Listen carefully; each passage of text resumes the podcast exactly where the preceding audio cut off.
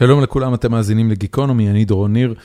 הפרק שלנו היום הוא עם אורח שחיכיתי הרבה זמן לראיין אותו, שמו תום מהגר, ואני התחלתי לעקוב אחריו בפייסבוק לפני כמה שנים טובות. תום הוא פובליציסט ופעיל פוליטי, ובין יתר עיסוקיו הוא גם המנכ"ל של עמותת עמרם, שהיא העמותה שרודפת אחרי מדינת ישראל בניסיון לקבל איזושהי הכרה. בדברים שקרו לפני הרבה מאוד שנים ומכונים פרשת חטיפת ילדי תימן. אני אומר מכונים מכיוון שמסתבר שבעצם הכינוי פרשת חטיפת ילדי תימן, יש כוונה שחלק גדול מהאנשים פשוט לא מסכימים איתה, ולכן כל ההכרה הזאת נראית להם תירוץ. תום ממנכ"ל את העמותה הזאת ועוזר למשפחות ולאנשים שחוו את החוויות האלה. לקבל איזשהו תיקון או איזושהי הכרה, או סתם לברר קצת יותר טוב מה בדיוק קרה עם התינוקות שלהם והילדים שלהם. חוץ מזה, תום הוא בן אדם עם מצפן מוסרי מאוד מעניין. הוא סרבן שירות בשטחים, והוא בעקבות זה עבר תהליך של הכרה בשלל עוולות שקיומה של מדינת ישראל גורם. בין אם זה לאוכלוסייה הפלסטינית ובין אם זה לאוכלוסיות שהגיעו מצפון אירופה ומארצות המזרח בראשית ימי המדינה. והוא לא לא ציוני והוא לא שונא את המדינה והוא לא פוסט-ציוני, ואני חושב שמהבחינה הזאת הוא קול מאוד מעניין, שאני לפחות מאוד נהניתי לדבר איתו. שתהיה לכם האזנה נעימה, פרק 544 עם תום מהגר.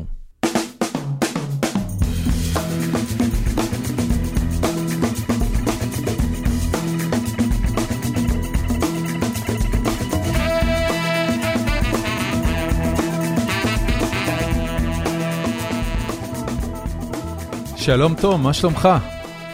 אהלן דורון, מה העניינים? טוב, התחלנו, זהו, התחלנו להקליט. זה כיף. תקשיב, אני רוצה, אני רוצה, יש לי כל כך הרבה דברים לשאול אותך, בטח אחרי השבוע האחרון וכל עלילות גרוניך, אבל אני רוצה דווקא להתחיל מהרקע האישי שלך. כי זה, okay. זה ממש לא טריוויאלי בעיניי שמישהו, שבסופו של דבר, אתה יודע, אני, אני תופס את הכתיבה שלך ואת ה, את פועלך בתור משהו שהוא אה, אה, כמעט אקדמי. אני אה, אה, חבר טוב של שחר סמוכה, ואני מכיר מאוד את העבודה של סמי סמוכה. Okay. וזה נראה ש, שכמעט היית בדרך אה, להיות אה, איש אקדמיה. ספר לי קצת איך הגעת בכלל להתעסקות ב, ב, במאבק להכרה בעוולות שעשו למזרחים בתולדות מדינת ישראל. אוקיי. Okay. זו שאלה טובה. איפה נולדת? נולדתי בגילו, בירושלים. לא, נולדתי בעצם בירושלים, בבית וגן, בעוזיאל, אבל מגיל שלוש בערך עברנו לגילו עד גיל 19. אוקיי. זה היה ילדות פריבילגית או ממוצעת? גילו, אני חושב שזה שכונת מעמד ביניים מזרחית.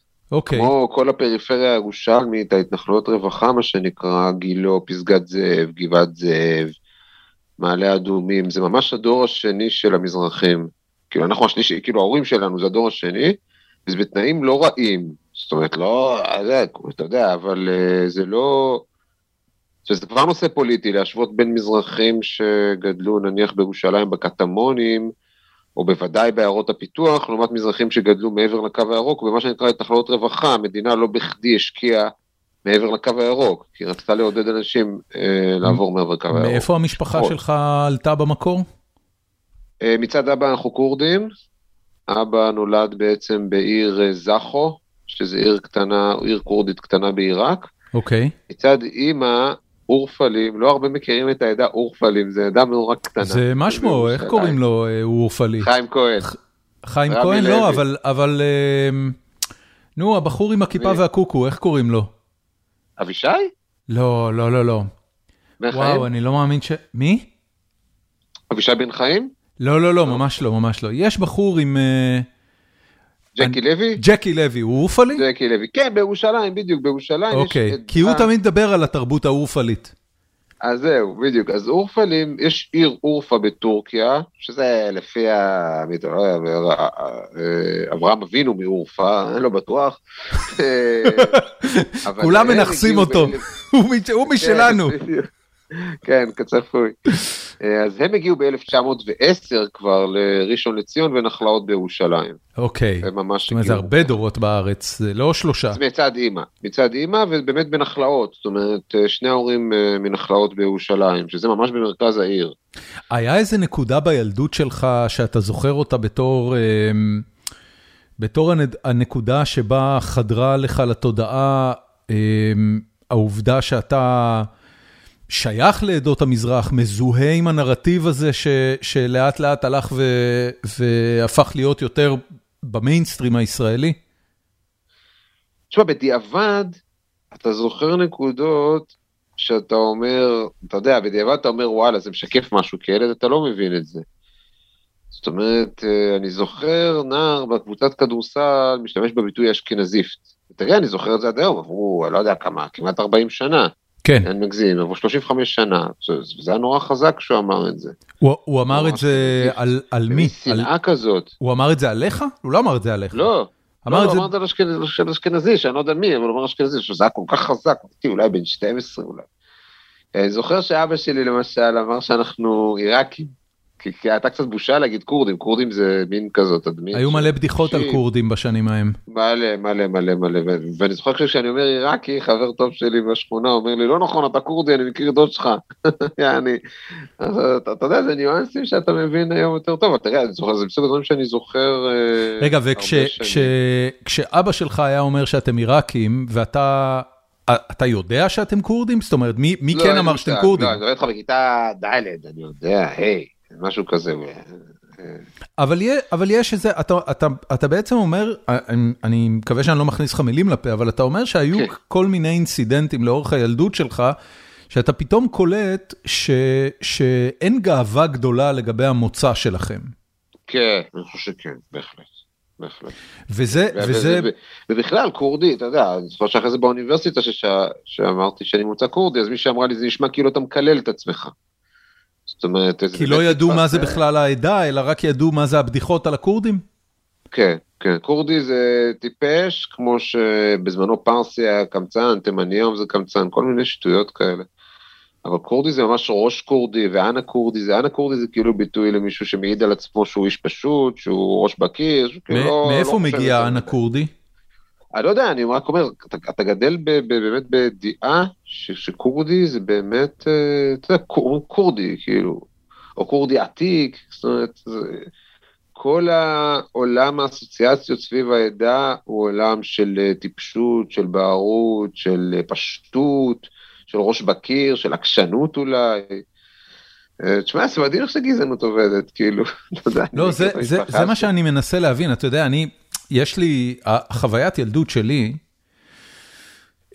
זה ש... איפה גדלת? סליחה, דורון? אני גדלתי בחיפה.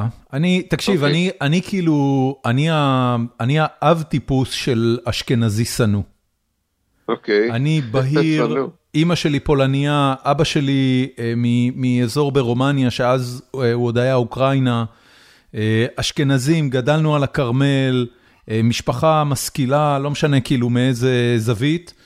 אה, אוקיי. נשרף בשמש, חיוור, ילד כאפות, אה, כאילו אתה, בוחרים אותי אחרון בכדורגל, אני, יש לי את כל הסטריאוטיפים האשכנזים, אני סוחב אותם על הגב שלי, אבל אוקיי. כשאני הייתי ילד, אז uh, הייתה לי מטפלת uh, מרוקנית, ומרים, מרים הרוש, שהייתה אישה גם יפהפייה וגם המשפחה הייתה נורא מרשימה, בעלה היה רואה חשבון, היה לו משרד משלו, היו להם ארבעה ילדים מוצלחים שכולנו אה, קינאנו בכמה הם מוצלחים, כל אחד יותר מוצלח מהשני. מטפלת הכוונה? מה זה? מטפלת. מטפלת מאיזו בחינה? זאת אומרת בייביסיטר? כן, היא הייתה מטפלת, זה מה שהיא עשתה. היא, היא, לפרנסתה היא הייתה מטפלת בילדים של הבניין, כשההורים היו בעבודה. של הבניין, כל הבניין, ממש, כאילו, עשרה כזה? אה, שבעה, שמונה אשכנזים בכל. זאת. בניין של אשכנזים. אבל בעיני רוחי, שבעה, שמונה. כן. אבל לא, מעניין, אז היא גרה בבניין ואז היא כאילו כן, היא גרה בבניין, אתה יודע, זה- היה... היא הייתה עקרת בית, זה היה. שיכון, זה היה אזור שאז הוא אמנם היה הכרמל בחיפה, אבל הוא היה שיכון לזוגות צעירים על הכרמל בחיפה, כן. והיא ובעלה אה, וארבעת ילדיהם קנו שם דירה. הם היו בקומה ראשונה, אנחנו היינו בקומה שנייה, כל הבית היה שמונה אה, דירות, והיא גידלה למעשה את הילדים של השכנים בזמן שהאימהות היו בעבודה. אוקיי. ו- והם היו משפחה נורא מרשימה. גם מעמד סוציו-אקונומי, בגלל שבעלה היה לו משרד רואה חשבון בחיפה, אז מעמד סוציו-אקונומי גבוה יותר משל רוב השכנים. אוקיי. וגם אה, כל המנהגים של העדה המרוקנית היו נורא מרשימים וצבעוניים ויפים בהשוואה ל... אה, אתה יודע, לגפילטע פיש האשכנזי שאצלנו, אני זוכר שתמיד הסתכלתי בקנאה על התרבות. ורק כן. כשהגעתי לצבא, אז פתאום התחלתי להבין שאנשים מסתכלים על מרוקאים בהתנשאות מסוימת, בגלל כל מיני דברים. ולא היה, גם, לא גם, היה לי גם את זה אני בתודעה. מאוחר יותר הבנתי דברים. אבל, לא- אבל אני דווקא רוצה רגע לחזור אליך, כי כן. איך מתוך הדבר הזה, אה, שלא נשמע כמו איזו חוויה אה, אה, דכאנית או מפלה או טראומטית במיוחד, התעוררת פתאום להבין שמשהו כאילו לא בסדר פה ואתה רוצה לשנות את העולם בכיוון הזה. כן, תשמע, יש פה שני רגעים אה, מכוננים, אני חושב. הראשון, אה, כשהייתי בן 26-7, התגייסתי למילואים, אני הייתי אה, בשירות תותחנים והייתי מפקד צוות, הייתי סמל, מה שנקרא. ובשירות המילואים, ב- במחסום, זה היה ב-2003, במחסום שהוא מזרחית לרמאללה או בין רמאללה ליריחו, ממש נאמר לנו שחוסמים את הדרך של התושבים מטעמים אה, של אה, ענישה קולקטיבית. נאמר זה בשביל להציק להם. ממש אני זוכר את זה, אני זוכר איך בחפיפה מראים לנו את ה, על המפה את המסלול שהפלסטינים נדרשים לעשות מסביב, ואיך המ"פ אומר זה בשביל להציק להם. ואחרי משמרת אחת במחסום הזה החלטתי לסרב. בבית שלנו זה היה צעד אה, בלתי, באמת בלתי לגמרי. נתפס כמעט. מה? השתגעת לגמרי. השתגעת לגמרי. זה אבל, אבל זה, זה בגיל נתפס. 27, זאת אומרת, זה כבר בן אדם 26. בוגר, אתה, אתה לא... כן, אני עוד בוגר, אני בבית? סוף התואר הראשון שלי באוניברסיטה, באוניברסיטת אה, תל אביב, בקולנוע וטלוויזיה למדתי, אה, ואני מסרב, אה, בבית שלנו זה באמת בלתי נתפס כמעט. זאת אומרת, ההורים שלי זה מהדור ששואלים, רגע, מה, לא יהיה לך רישיון נהיגה, ולא, אתה יודע, שחושבים שאם אתה לא עושה צבא, אז, כן, כן, לא כן, כן. לא נותנים לך עבודה. וזה למה? כי אה, פשוט, פשוט לא יכולת לשאת את העוול? ממש ענישה קולקטיבית. ממש אתה רואה איך חונקים בני אדם, איך... את, את האיש הפשוט. כי נהג מונית כזה שנותנים לו להסיע, ובאמת אנשים קשי יום, ואתה יודע, אתה יושב עליהם עם המחסום הזה וחונק, וישבתי בכלא. וישבתי בכלא ארבעה שבועות, בבית שלנו זה באמת היה, אמא שלי בכתה, וזה, בבית שלנו זה לא נתפס כמעט. לא ימנים, לא, לא ימין קיצוני, אבל אתה יודע, בית ציוני מאוד, זאת אומרת, אה, אחי שירת בשריון, אני בתותחני, זה ברור לגמרי שהולכים לצבא וכאלה. אה, ואז, אתה יודע, זה מעניין, דיברת עכשיו על הנקודה של מתי אתה קולט שאתה מזרחי.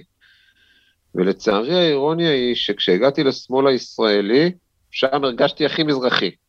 הרגשת אפליה? הרגשתי את הצבע שלי, את הצבע שלי, את הזהות שלי, הרגשתי דווקא בשמאל, כי הוא מאוד אשכנזי. הוא מאוד אליטי. רגע, אז, אז אני, אני רוצה להבין, אתה התחלת בכלל ממקום של, אה, אתה יודע, של, של, אני אקרא לזה הומניזם. האדם הוא כן. אדם באשר הוא, ואתה פתאום ממש, רואה ממש, ממש. צ- אה, אה, כוח צבאי מתעמר באוכלוסייה אזרחית ממש. רק כדי להתעלל בחיים שלהם, ואתה על הדבר הזה הולך לכלא לארבעה שבועות, ובעצם באופן אוטומטי אה, אה, ממקם את עצמך בצד השמאלי ביותר של המפה השמאלי הפוליטית. הרדיקלי אפילו. בדיוק. אני למרות שלפני רגע הייתי תותחן ומפקד צוות מצטיין בגדוד שלי וכל מיני, וקצת בקבע וזה. איך נוצר החיבור ל- לשמאל הפוליטי? זאת אומרת, ברגע שאתה נכנס לכלא כסרבן מצפון, ברגע שאתה נכנס לכלא אתה, נכנס לקבוצה מאוד קטנה ומאוד רדיקלית. זה כמעט אוטומטי. זאת אומרת, העיסוק עצמו בסרבנות, מישהו בא לבקר אותך. בכלא? א', כן, עורך דין מיכאל ספרד, זאת אומרת, בגלל שהסירוב שלי היה קצת יוצא דופן, הרי רוב הסרבנים אומרים, "אני- יש כיבוש, אני לא משרת את הכיבוש, אני בכלל לא הולך לצבא. אני עשיתי בדיוק הפוך, אני הייתי בשטחים, בשטח, וממש סיימתי את המשמרת, ולמחרת אני מרים טלפון למפקד שלי, כשהייתי בחתונה שלו חצי שנה לפני כן והכל אמר לו, שמע, זה פשוט טירוף, מה קורה כאן? מה הוא אמר לך? אתה, אתה, אתה יודע מה, זה נשמע לי בדיעבד כאילו, כאילו, זה לא נפל, כאילו הם ציפו לאיזה מחאה סביב הנושא הזה, כי אני חושב שהרבה הרגישו שמשהו פה משובש לגמרי. ואני זוכר שהרבה חבר'ה ותיקים יותר בפלוגה, בסוללה, אומרים לי, בואנה, באמת זה טירוף. אז בסדר, לא סירבו, אבל אמרו, מה קורה כאן? ויש הרבה סרבנות אפורה של אנשים שלא מוכנים ללכת למקומות האלה, זאת אומרת, אומרים, אני לא אלך לפה, אבל תשים אותי פה, אני לא אלך לפה. כי-" או שאומרים... בין הטיפות, אה, אתה אומר. הם לא הם לא הולכים ראש בקיר, אבל הם כן לא עוקפים ראש את הקיר בקיר, אבל- מסביב. אבל, אבל ברור להם שזה משובש, שזה מעוות. מעניין מאוד. כן, כן, כן, ו- וזה באמת, אתה יודע, זה ממקם אותך במקום, זאת אומרת, אתה עושה צעד כל כך רדיקלי, שבאמת אתה כבר מתמקם באיזה מין תודעה כזאת מאוד ביקורתית ביחס להכל, אתה מבין? כבר פרצת כבר איזה גבול ש- ש- שאין ממנו, שזהו, שאתה כבר, אתה כבר, כן, זה, אני מניח ש... להגיד, אה, צ- הרי התעמתי, אחרי שאתה כחייל מתעמת עם קצין מאוד בכיר, עם אחת הגזרה, וזה קרה לי באיזה ראיון, הזמינו אותי לראיון והוא בא, ואני אומר לו, מה, ואני אישה קולקטיבית, הוא אומר לי, לא נכון, ואני אומר, מה תגיד, לא נכון. אחרי שאתה כחייל מתעמת עם אחת הגזרה, אז כן, אחרי זה תתעמת עם המרצה שלך, הנושאים שאשכנזי, אתה מבין? זאת אומרת, זה שם אותך כן, באיזה מקום מאוד כן, כן, ביקורתי כן. ביחס לחברה, ביחס ליחסי כוח, ביחס לעוולות, כמו שאמרת, ביחס אה, לזה. וצריך לומר שבאמת, כשהתחלתי, סירבתי והתחלתי לעבוד בארגוני זכויות אדם, הרגשתי ששם אני נמצא. התחלתי לעבוד בארגוני זכויות אדם, שחלק מהעבודה שלהם זה על גבול הפקידותית, כאילו, כאילו, אתה מקבל תיק, אתה צריך אה, לסדר אותו, אתה צריך לכתוב מכתב, להגיד בשם המשפחה הפלסטינית, שמעו, זה מה שקרה, אנחנו צריכים לדעת מה קרה שם, חקירה, לא חקירה, וזה. אבל אתה פתאום, פתאום אני קולט שזה מה שחשוב לי בחיים. אתה מבין מה אני אומר? שזה, כן. זה, טוע- זה טוען אותי באיזושהי משמעות. ובאמת מה שאני בא להגיד, שאחרי כמה שנים בשמאל הזה של סרבנים וארגוני זכויות אדם וכולי, אני מרגיש שמשהו חסר. זאת אומרת, הפער בין השכונה שגדלתי בה, החבר'ה שלי בשכונה, לבין ההוויה של השמאל הוא משמעותי. פה, פה המזרחי אשכנזי נורא ברור לי פתאום. אמר, אמרת קודם שש, שגילית שהשמאל הוא המקום הכי גזעני. אה, לא כל- גז- גזעני, הוא לבן. הוא לבן. זאת אומרת, זה לא שאתה, אנשים אומרים לך, אני שונא מזרחים, אבל לא, הם לא רואים מזרחים. אתה מבין? מה, לא מה זה אומר הם לא רואים... המזרחי. מז- אה, הבנתי. אתה אומר הם מתעסקים רק בבעיה הפלסטינית? או הבעיה הפלסטינית או פליטים בדרום תל אביב, זה ממש היה הדבר שעורר אותי. וכשאתה אומר שאתה מזרחי, אז אומרים לך, אה, אתה לא באמת מזרחי.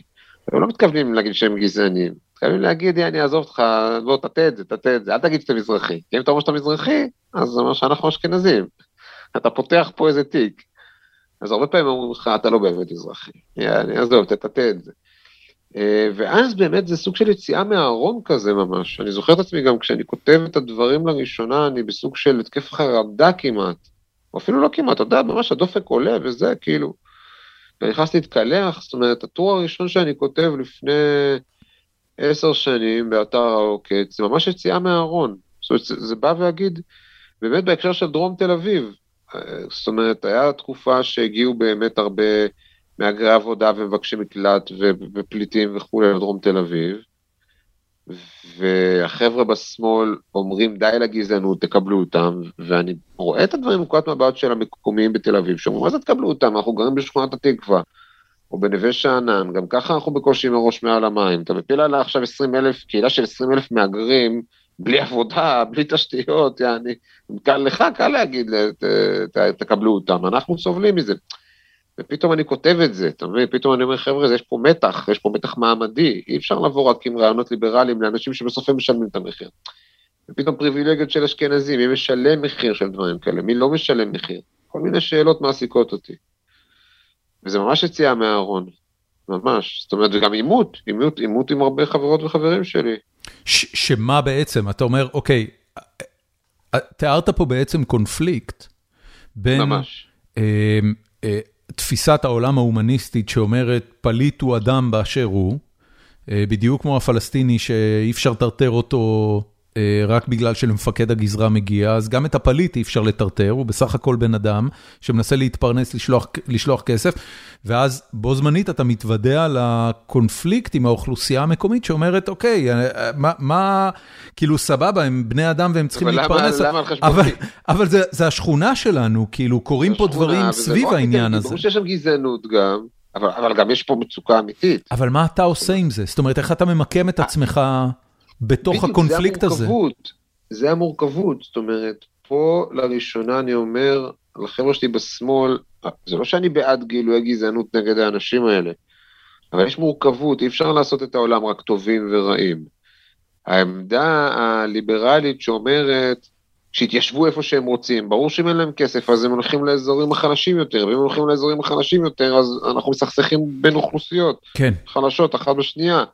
אז איך למשל, כל מיני פתרונות אחרים, פתרונות שמכירים בכך שיש קבוצות יותר חזקות, שאולי כן יכולות לפזר את זה אחרת. זאת אומרת, לא, לא להתבייש להגיד שיש פה נטל, זה נורא פריבילגי להגיד, אה, בטח שיגיעו, הכל סבבה. ברור, כי אתה לא משלם את המחיר. זאת אומרת, מגיעים חבר'ה מצפון תל אביב, באים לדרום תל אביב לעזור, ואז חוזרים לבתים הנוחים שלהם בצפון, וכאילו, מי שנשאר פה בלילות, עם, ואני מכיר את זה גם, מכיר את זה באמת, יש פה בלילות גברים, וקצת השתכרות, וקצת, יש פה בעיה סוציאלית, זה לא זה. אז פה אני בביקורת על החבר'ה שלי בשמאל, בלי לעזוב את השמאל. זאת אומרת, פתאום אתה, זה שמאל אחר, זה שמאל מזרחי, זה שמאל שמדבר פריבילגיות של אשכנזים.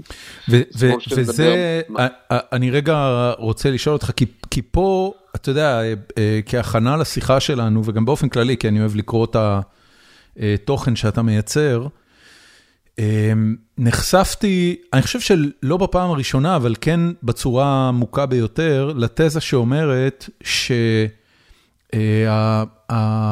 שהגזענות האשכנזית-מזרחית היא בעצם נגזרת של המאבק של, ה, של היהודי הציוני, ה, ה, ה, אתה יודע, מקים הארץ מול כן. הערבי. ו, ואתה בעצם אה, בהרצאות שלך, בטקסטים שלך, אתה בא ואתה אומר, חבר'ה, כאילו יש פה איזה עניין שאנחנו לא מדברים עליו, שהעניין בין אשכנזים ומזרחים הוא נגזרת של העניין בין ישראלים לבין ערבים או פלסטינאים שהיו פה קודם, ועל הרקע של המאבק הזה בעצם יש עוד יותר גזענות בין, בין אשכנזים למזרחים. כן, זה, זה מאוד uh, מצטלב, זה מאוד נפגש. מי, מי פיתח את התיאוריה הזאת? זאת אומרת, מי, מי היו החוקרים הראשונים, או, או אם זה באמת משהו שאתה התחלת איתו, מי היו החוקרים לא, הראשונים בהשראת... שהצביעו על הדבר הזה? לא, זה uh, בהשראת, uh, אני חושב, הדור הקודם של המחשבה המזרחית, נניח uh, ליהודה שנהב יש ספר מאוד חשוב שהוא ערך, שנקרא אה, פוסט-קולוניאליזם והמצב הפוסט-קולוניאלי, אני חושב, משהו כזה. ובספר הזה, למשל, יש מאמר מאוד חכם, מאמר ממש מעורר השראה של אה, ענת רימון אור, שהיא תשימו לב, את החברה הישראלית יותר מטרידה, מטרידה הצעקה מוות לערבים, מאשר המוות הממשי שאנחנו גורמים לערבים. זאת אומרת, אנחנו יכולים לתמוך, החברה הישראלית ב-95% מאיתנו, בהתקפות מאוד קשות ברצועת עזה, וזה נראה לנו תקין. אבל זה שזה אידיוט צועק מוות הערבים באיזה יציע שלא יודע, אנחנו אומרים לו, אה, למה אתה גזען? זאת אומרת, יש לה שם ממש פסקה מאלפת, שאומרת, אה, ואז, ואז היא נוגעת בהיבט האתני והמעמדי. היא אומרת, דווקא היוקרה שמשתייכת לשירות צבאי ביחידות מובחרות שעושות את הדברים האלה, היא לגיטימית, לעומת זאת, המעמדות הנמוכים, המזרחי המסורתי שצועק מוות לערבים, הוא דווקא מגונה על ידי החברה הישראלית. וזה באמת מעורר השראה, זה ממש עדשות להסתכל על החברה הישראלית ככה, או להסתכל על הקונפליקט הישראלי-פלסטיני בין היתר ככה, כי כאילו, אתה רואה את מה שאלאור עזריה עשה. כן. קודם כל אתה אומר, כן, זה נפשע, אין ספק, יש פה בן אדם גוסס, גם אם הוא דקר אותך לפני רגע, אתה לא אמור לתת לו כדור בראש, גם אם לפני כן יאיר לפיד ובנט וכולי התבטאו שצריך לתת לו כדור, אתה לא אמור לתת לו כדור. יחד עם זאת, כשאשר בן אדם כמו בוגי יעלון, שופט אותו, או בני גנץ, אתה אומר כאילו, אבל על מה אתה מדבר? הוא עושה את זה בהשראתכם המלאה, אתם, כל המהות שלכם זה אלימות כלפי פלסטינים. בני גנץ פותח את הקמפיין שלו לראשות ממשלה, הוא אומר, החזרתי את עזה לרצועת, החזרתי את רצועת עזה לתקופת האבן. כן. כן. אז כאילו אם הרמטכ"ל מתגאה בזה שהוא מחריב שכונות שלמות, אז קל וחומר שאיזה חייל פשוט, עכשיו אנחנו כחברה, מפילים את התיק על החייל הפשוט, זאת אומרת, במקום שנשאל את עצמנו שאלות קשות אני, מאוד. אני אגיד אפילו יותר מזה, אנחנו מפילים את זה על החייל הפשוט ש, שתפסו אותו בווידאו. אני כן, חושב, אני חושב שאם. אם המקרה של אלאור עזריה לא היה מצולם בצורה כל לא כך לא ברורה, אז, אז, אה, אז לא היה את הטררם שהיה. זאת אומרת, זה פשוט מסוג לא הדברים. שמזלו הרע שזה צולם, אה, ולא כל היתר, כי אני בטוח שהיו מקרים אחרים שהיו מאוד בטוח, דומים בדפוס מאוד התנהגות, והענישה הייתה פח- הרבה יותר קלה כי לא הייתה מצלמה באזור.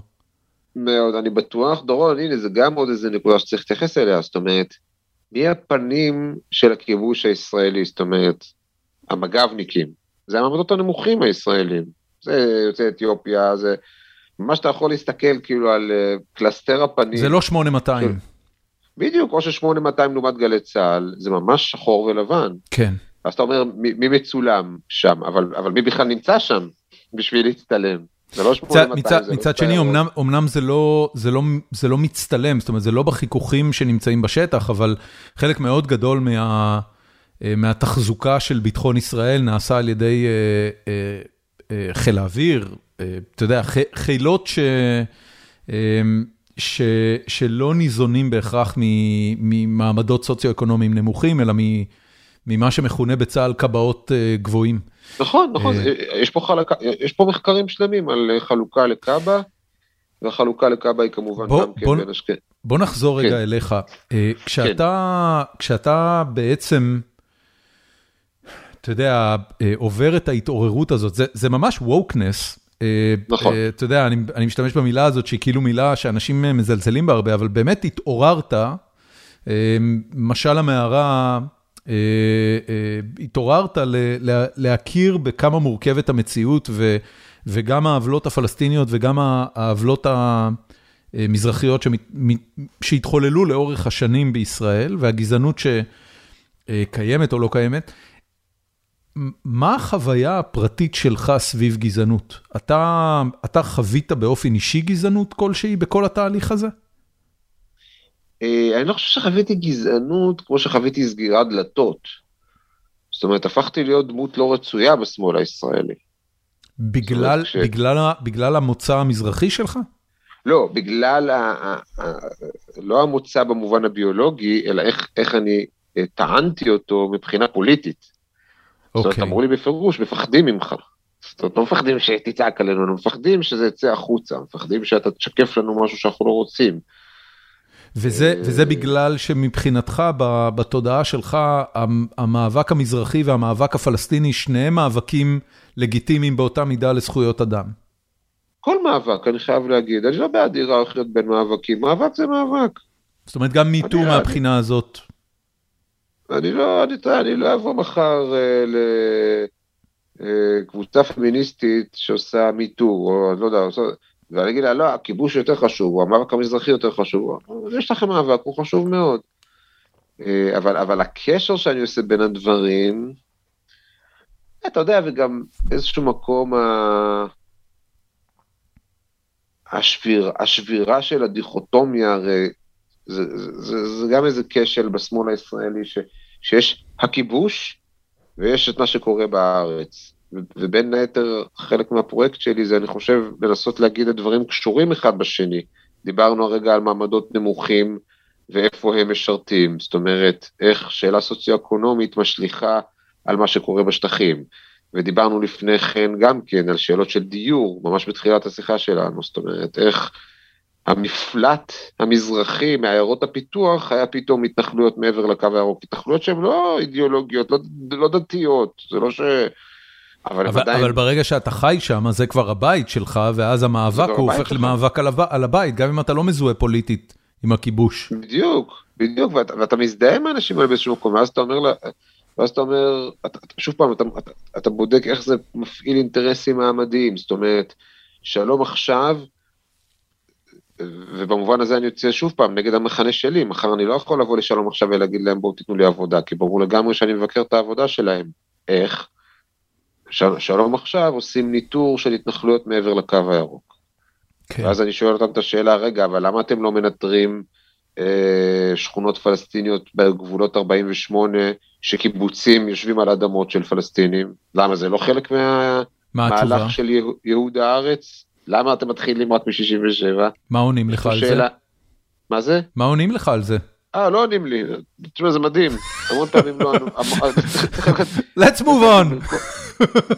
ונעבור לנושא הבא. ממש לאורך המון שנים, אני חושב שיש התעלמות, לא רק ממני, אלא מהקייס המזרחי, כי לא נוח איתו. לא נוח, זה מין כאב ראש כזה, זה מין ניג'ס כזה שמפריע לנו להיות צודקים וחכמים וזה. אני כן חושב שיש איזו גישה שבאה ואומרת, תשמע, אם נסיים את הכיבוש של 67, נוכל לפתור דברים וכולי. אני, אני פשוט חושב שאי אפשר לפתור את הכיבוש של 67 לכשעצמו. זאת אומרת שנהיה חייבים לכל הפחות לעשות רפורמות מסוימות פה בארץ, על מנת שנוכל לתקן. זה, זה, זה פרויקט שחייב להשליך עלינו. אי אפשר לעשות דיכוטומיה מוחלטת. זה לא שהוא שנתיים קורה שם, הוא, הוא היסטורי, הוא מי שאנחנו. ו... אני, ולכן... אני חושב, אה, אה, אתה יודע, ב... אני לא זוכר מי כתב את זה, אבל לפני שנים לא מעטות, לפחות uh, עשור, uh, אחד, אחד המאמרים שמאוד פתחו לי את הראש מבחינה פוליטית, וגם, uh, uh, מיקמתי את עצמי במקום אחר על הסקאלה של ימין ושמאל בישראל בעקבות זה, uh, היה מאמר שבעצם בא ואמר, חבר'ה, מה אתם מדברים על 67 כל כך הרבה? בעיני האוכלוסייה הפלסטינית, אין דבר כזה 67. יש 40... זה נקודה חשובה. כן, זה לא... זה... אתם, אתם כל הזמן מתאבססים על העניין הזה של 67 וגבולות 67, ואם רק נחזור לגבולות 67 הכל יהיה בסדר. לא, אבל, זה אבל לא נכון. האוכלוס... זה לא נכון? זה לא נכון. ספר לא, לא, לי. מה שאתה אומר נכון. אה, ש- אוקיי. הגישה שאומרת שאם רק ניסוג ב-67 לא נכון, כן. דורון חשוב לומר ולשים לב, המחאה הפלסטינית המשמעותית ביותר בשנים האחרונות, הייתה צעדות השיבה ברצועת עזה. זו מחאה שגבתה קורבנות קשים מאוד, מעל 200 הרוגים מירי. ירי ישיר, ישראל עלולה לעמוד לכך לדין, כל מיני דברים חמורים. זו הייתה בפירוש צעדת השיבה. זאת אומרת, הם, המחאה הזאת הייתה מחאה בהקשר של 48 של זכות השיבה. עכשיו, זה לא אומר שאי אפשר להגיע עם פלסטינים להסדרים סביב 67, אבל אני חושב שמי ששם את כל הז'יטונים על 67, יישאר בסוף אומר, עם, רק אה, עם חתיכת... ב-67 ייגמר כן. העניין, מספר לחברה הישראלית סיפור מסוכן. זה מסוכן, כי אחרי זה אתה תלך לפלסטינים ותגיד אני הצעתי הכל, והם יגידו לך לא, יש לי גם טענות לגבי יאפא ועכא ו- ועוד, ואתה תהיה תקוע. זה מה כן. שקרה עם אהוד ברק באוקטובר 2000. זאת אומרת, צריך להכיר בזה ש-48 זה בהחלט עניין. שוב, אני לא אומר עכשיו אתה, אני יכול לשכנע את כל עם ישראל אה, להכיר בזכות השיבה. כשאתה מדבר עם, אה, עם פלסטינים, ואתה יודע, אותי, אותי בעיקר מעניין העתיד. אה, אני פחות כן. בן אדם של, אה, של התעסקות בעבר, אלא אם כן העבר הוא חשוב להבנת העתיד. אבל בדיאלוג שלך יש אה, עם אוכלוסייה פלסטינית, אתה רואה משהו שהוא פתרון מניח דעת לשני הצדדים? אני חושב שהפתרון הסביר כרגע האפשרי, זה אכן סיום הכיבוש של 67, אבל לא תמורת חתימה סופית על סוף הסכסוך. כי לפלסטינים יש עדיין קייס, וקייס שאני חושב שהוא מוצדק למדי לגבי 48, אלא תמורת הפסקת אש ארוכת טווח לצורך בניית אמון. זאת אומרת, אבל בישראל לצערי, אני לא חושב שישראל גם יש לה אומץ לעשות את זה. זאת אומרת, אם ישראל הייתה נסוגה לגבולות 67, ובהנחה שהשטח הפלסטיני מפורז, ושאנחנו מכבדים את הריבונות הפלסטינית בין עזה לגדה וכולי, חופש תנועה מלא.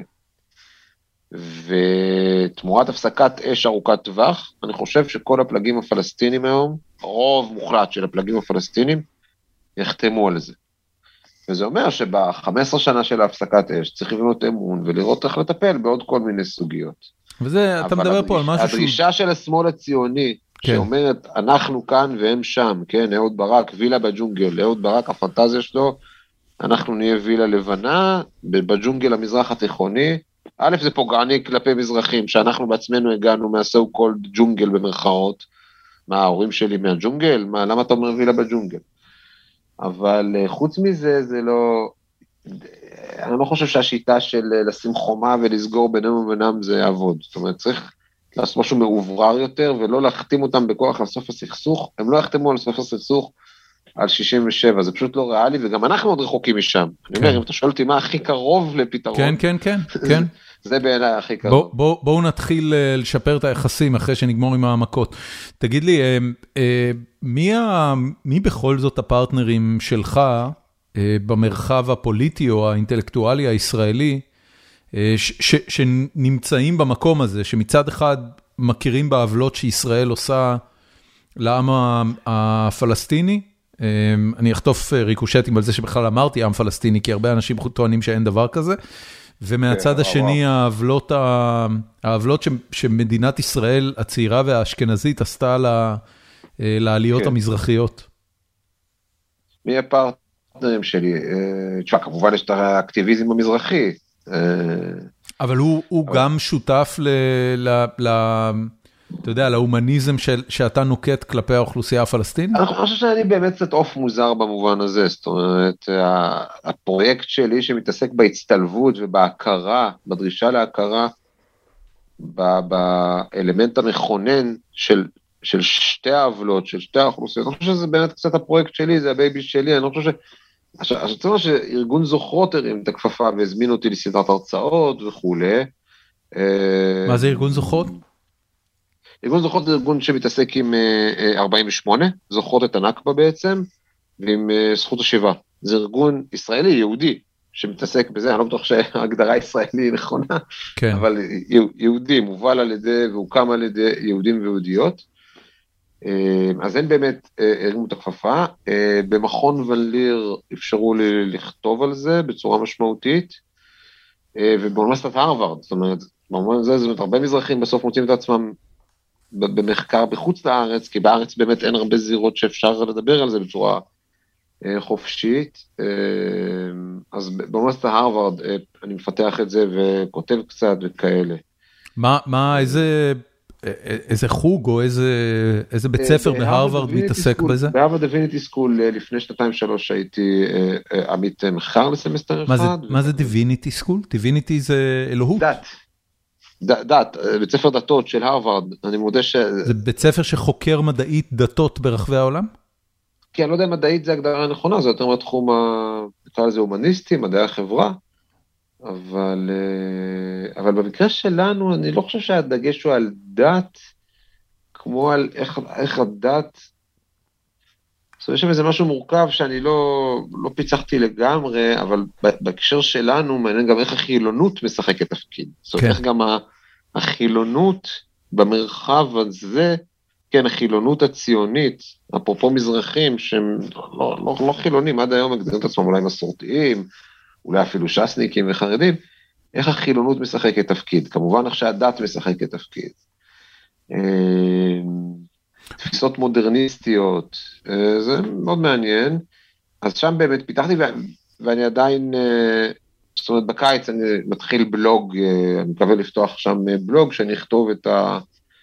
אני אכתוב איזושהי סדרת מאמרים. אבל תשמע, זה באמת, אתה יודע, באמת זה קצת עוף מוזר פה לדבר נכבה ואשכנזים ומזרחים, זה כאילו לקחת את שני הנושאים, כאילו שני הנושאים אולי הכי מושתקים בחברה הישראלית ולהגיד, הם דווקא, עכשיו זה מה שמעניין, זאת אומרת, תדבר על המושתק. אני, אני, אני, אני אגיד, כן. כחברה, מה חשוב לנו להדחיק כל כך? בוון דיאגרם שבין אה, אנשים שרוצים לשמוע על המאבק הפלסטיני לזכויות אדם, לבין אה, אנשים שרוצים לשמוע על המאבק המזרחי לזכויות אדם, יש מעט מאוד אה, קהל. כן. בחרת לעצמך... כן, זה מהלך רדיקלי, זה מהלך רדיקלי, אבל בסדר, זה מהלך שהוא ספק אינטלקטואלי, ספק אה, אתה יודע, אני חושב שעניין סביב זה, זאת אומרת, אנשים קוראים ואומרים שזה מעניין אותם. זה מאוד מעניין, אני, אני, אתה יודע, אני, תמיד אני מסתכל על הכתיבה שלך, ואני אומר לעצמי, ממה לעזאזל הבן אדם מתפרנס? כאילו, הרי, הרי זה, זה שני דברים שאחד מהם, כל, כל צד של, אה, הדיון הזה, אה, הוא מעורר תשוקה עצומה, כי הוא כאב עצום. אצל אוכלוסייה מסוימת, והאוכלוסייה הזאת לא רוצה לשמוע על החלק השני. עכשיו, אתה יכול להיות בן אדם מאוד גמיש ולשחק על שתי הזירות, וכל הזמן להשמיע לקהל את מה שהוא נהנה לשמוע, אבל בסופו של דבר, אתה יודע, אק- אק- אקדמאי או אינטלקטואל שאין קהל לסחורה שהוא מוכר, אה, זה, זה מוביל למקום מאוד אה, בודד ועצוב. אז זהו, שאני חושב שיש קהל, אתה יודע, גם אם לא שמסכים איתי 100%, שכמו שאתה אומר, מעניין אותו לקרוא, כי יש פה התעסקות עם שורשי העוולות. זאת אומרת, אני אומר שיש, זאת אומרת, יש פה איזו טענה שחייבים לחזור כמעט ל-DNA המשטרי שלנו. כן, זה גם לא אני המצאתי, למשל יואב פלד וגרשון שפיר, יש להם ספר מאוד חשוב uh, על uh, המדרג של האזרחויות בישראל. זאת אומרת, הם אומרים, בואו נראה איך האזרחות הישראלית היא מרובדת. ספר פנטסטי. מה עם הקאסטות של החברה הישראלית? כן, בדיוק, בדיוק, בדיוק. איך, איך הקבוצות שונות... מי נמצא למעלה? ישראל. כמובן שגברים אשכנזים, חד משמעית. אוקיי, הייטקיסטים, כל החבר'ה הטובים? לא, זה הרבה, עוד הרבה לפני כן, אתה יודע, מדברים עוד על אה, מי היה החלוץ. הבנתי. מי נשא איתו אוקיי. את הבשורה הציונית. כמובן שזה משתעתק בהמשך להשכלה, לבעלות על הם מתעסקים בדמותו של הצבר שבן גוריון... אה, והלאה, כן. והלאה, בדיוק. אוקיי. זה מתחיל מהשורשים, אבל ממשיכים הלאה ובודקים איך זה משתעתק בצורות שונות. ואז הם בוחנים את זה ביחס לקבוצות שונות, פלסטינים שהם בגבולות 48, ושטחים, ונשים, ומזרחים, ואתה יודע, פותחים את זה. אז אה, מה, מה באתי להגיד לך, סליחה דורון? אה, אני חושב שיש עניין בעיסוק בשורשים. בעיסוק בשורשים, כי, כי זה, זה עצבים רגישים, זאת אומרת, אתה רואה שזה נוגע באנשים, ואני חושב שזה מידה של הערכה כלפי, אתה יודע, ניסיון לדבר על עוולות בצורה כנה, בצורה... תגיד, מתי אה, נחשפת לסיפור של ילדי תימן ועמותת עמרם? אה, מאוד מעניין, אה, באמת כאילו רגע אישי פוליטי ככה מכונן וחשוב, ובאמת התחלתי לכתוב על הנושא המזרחי, וממש באותה תקופה, אה, ממש באותם חודשים, נעמה קטיב ושלומי חתוקה הקימו את עמותת עמרם. וחיפשתי מה לעשות, כי באופן שלי אני יותר אקטיביסט, או, או לא פחות אקטיביסט מאשר כותב. אקטיביסט ממש, בן אדם של הפגנות, של ארגונים, של זה, של לצאת החוצה. כן. אז אמרתי, אוקיי, בוא נראה מה אני עושה, ונעמה ארגנה אה, ערב מודעות, זאת אומרת, במסגרת אה, העמותה, מה שהעמותה עושה בין היתר זה ערבי מודעות. זאת אומרת, אה, להביא משפחות ולדבר על מה קרה, שמשפחות ימסרו את העדויות שלהם פשוט.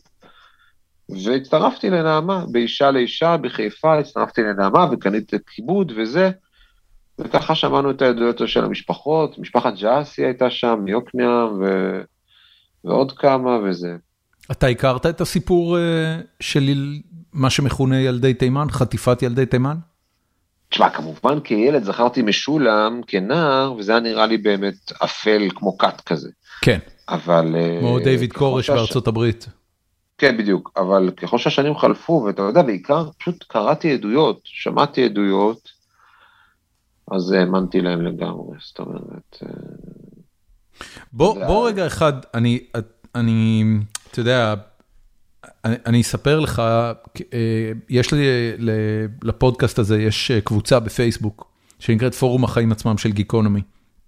ואני נוהג, אה, אנחנו נוהגים לפרסם שם מי הולך להיות האורח של הפרק הבא, ואם הקהל רוצה להציע שאלות, אז הם מוזמנים לשאול שאלות. Okay. אוקיי.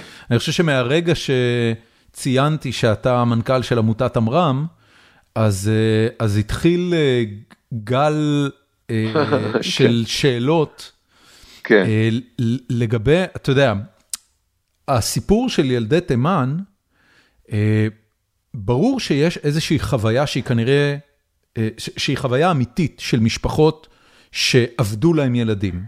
אני לא חושב נכון. שמישהו מערער על העניין הזה. כן, לצערי יש גם את זה, אבל לא משנה, כן. ומשם העסק הולך ומתקדם למה שהוא, אתה יודע, אמ, מאמץ מאורגן ו, ושיטתי של מדינת ישראל אה, לגזול ילדים ממשפחות של, אמ, של עולי תימן ושל אה, אה, עדות מזרחיות אחרות. כן, נכון. ולהעלים את הילדים האלה. להעלים את הילדים. האלה, למסור אותם לאימוץ, לשלוח אותם לחו"ל. אתה יודע, ב, ב, באוזן המודרנית זה נשמע כמעט כמו אה, אה, כמו סחר בבני אדם. אז אני חושב שהעמותה קצת יותר, העמותה קצת יותר זהירה במובן הזה. אני רוצה קודם כל לשאול אותך כן, שאלה לגבי, כן. לגבי עובדות, עובדות ממש. כן. כן. מה, מה הדבר הכי קרוב לנרטיב הקונספירטיבי של חטיפת ילדי תימן, שיש עובדות ברורות לגביו? תסביר לי עוד פעם את השאלה, מה, מה העובדות? אני אתן לך דוגמה, אחת השאלות שעלו בפורום זה האם יש אפילו שם אחד של בן אדם בוגר, ש, אמ, שלגביו מניחים שהוא נחטף, והוא היום גדל כבן אדם בוגר במשפחה אחרת, ואפשר ממש לצייר את, ה, את, ה, את המסלול שהוא עבר מהרגע שהוא נחטף ממשפחתו המקורית, ועד שהוא התגלה כבן אדם בוגר שהוא ילד חטוף. צבי אמירי. מי זה צבי אמירי? תספר לי עליו.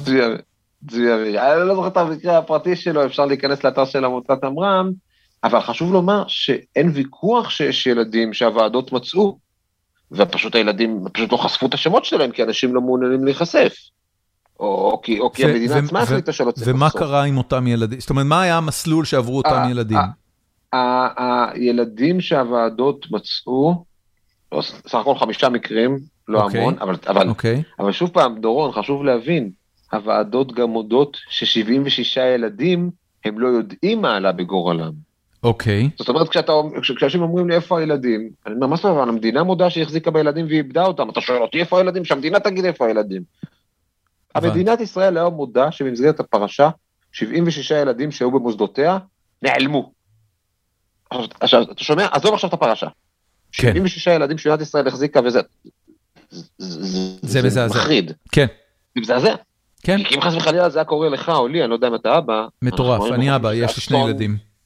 אז אני חושב שזה אסון נוראי. עכשיו, אנשים בישראל מחזיקים מסמך שאומר, אני, אני, יש לי אותו, שלחו לי אותו, שאומר, הילד היה ברשותנו במוסד X, ואנחנו לא יודעים מה עלה בגורלו. אז, אז, וגם מדינת ישראל מודה שהייתה מסירה מזדמנת לאימוץ.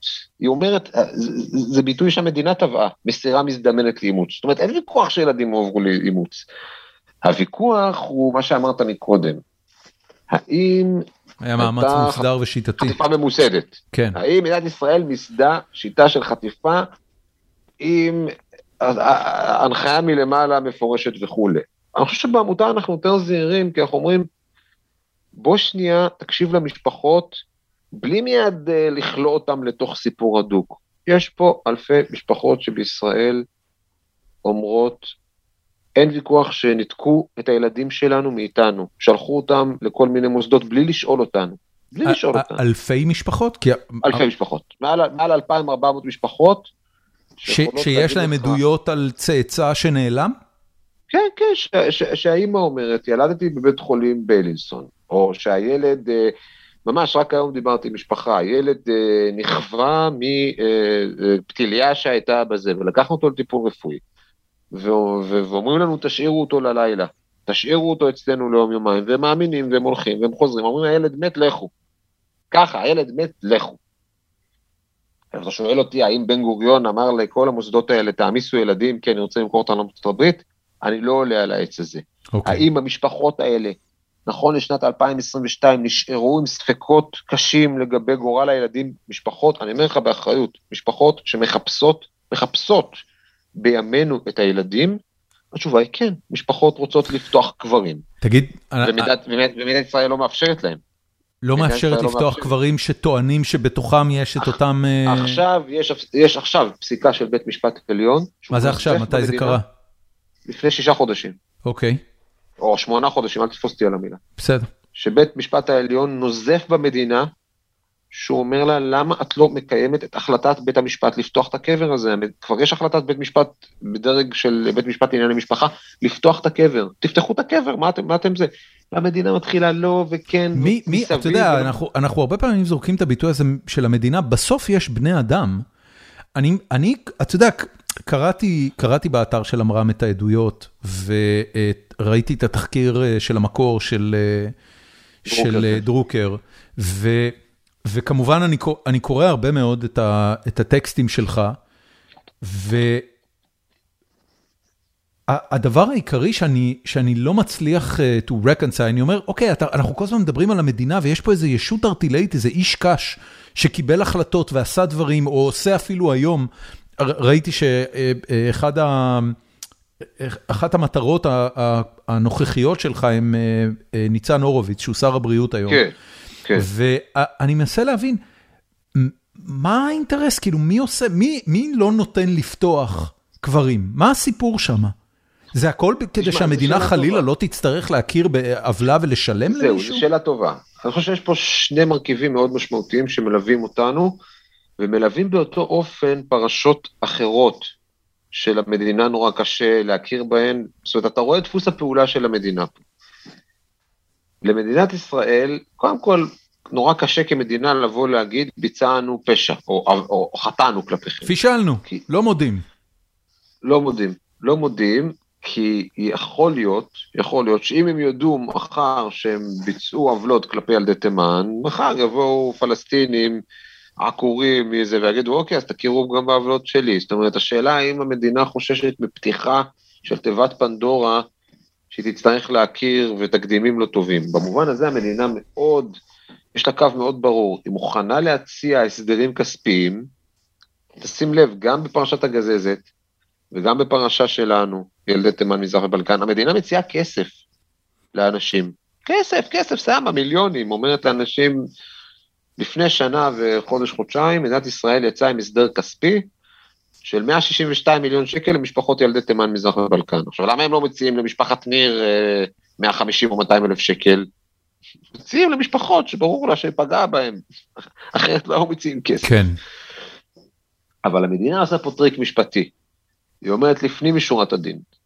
אוקיי, כאילו קחו כסף, תחתמו שכל טענותיכם אה, זה, בואו נסגור את העניין הזה, לא נעים לאף אחד לדבר על זה. ככה אותו דבר עם חוק הגזזת. מדינת ישראל לא מתנצלת על טיפולי הגזזת ולא מתנצלת על זה שגם שם ילדים נלקחו בלי שההורים ידעו בדיוק, לעתים אפילו להפך, תוך שמחתימים את ההורים שאם אתם לא תיתנו את הילד אז לא תקבלו ככה או לא... מפה לשם המדינה אומרת גם בגזזת בואו קחו פיצויים, יש הסדר פיצויים מסוים. לא פיצויים, פיצויים זה עבור עוול, יש הסדר כספי. כן. אני, אני, כן, סליחה.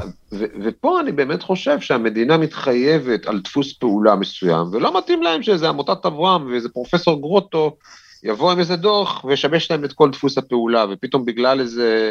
איזה ועדה למיגור גזענות שפגשה את עמותת עמרם וטורפו משרות אדם, פתאום הם ישנו את כל דפוס הפעולה שלהם לגבי ההיסטוריה הישראלית, ועוולות, והפרות זכויות אדם, ופיצויים, ולא פיצויים וכולי.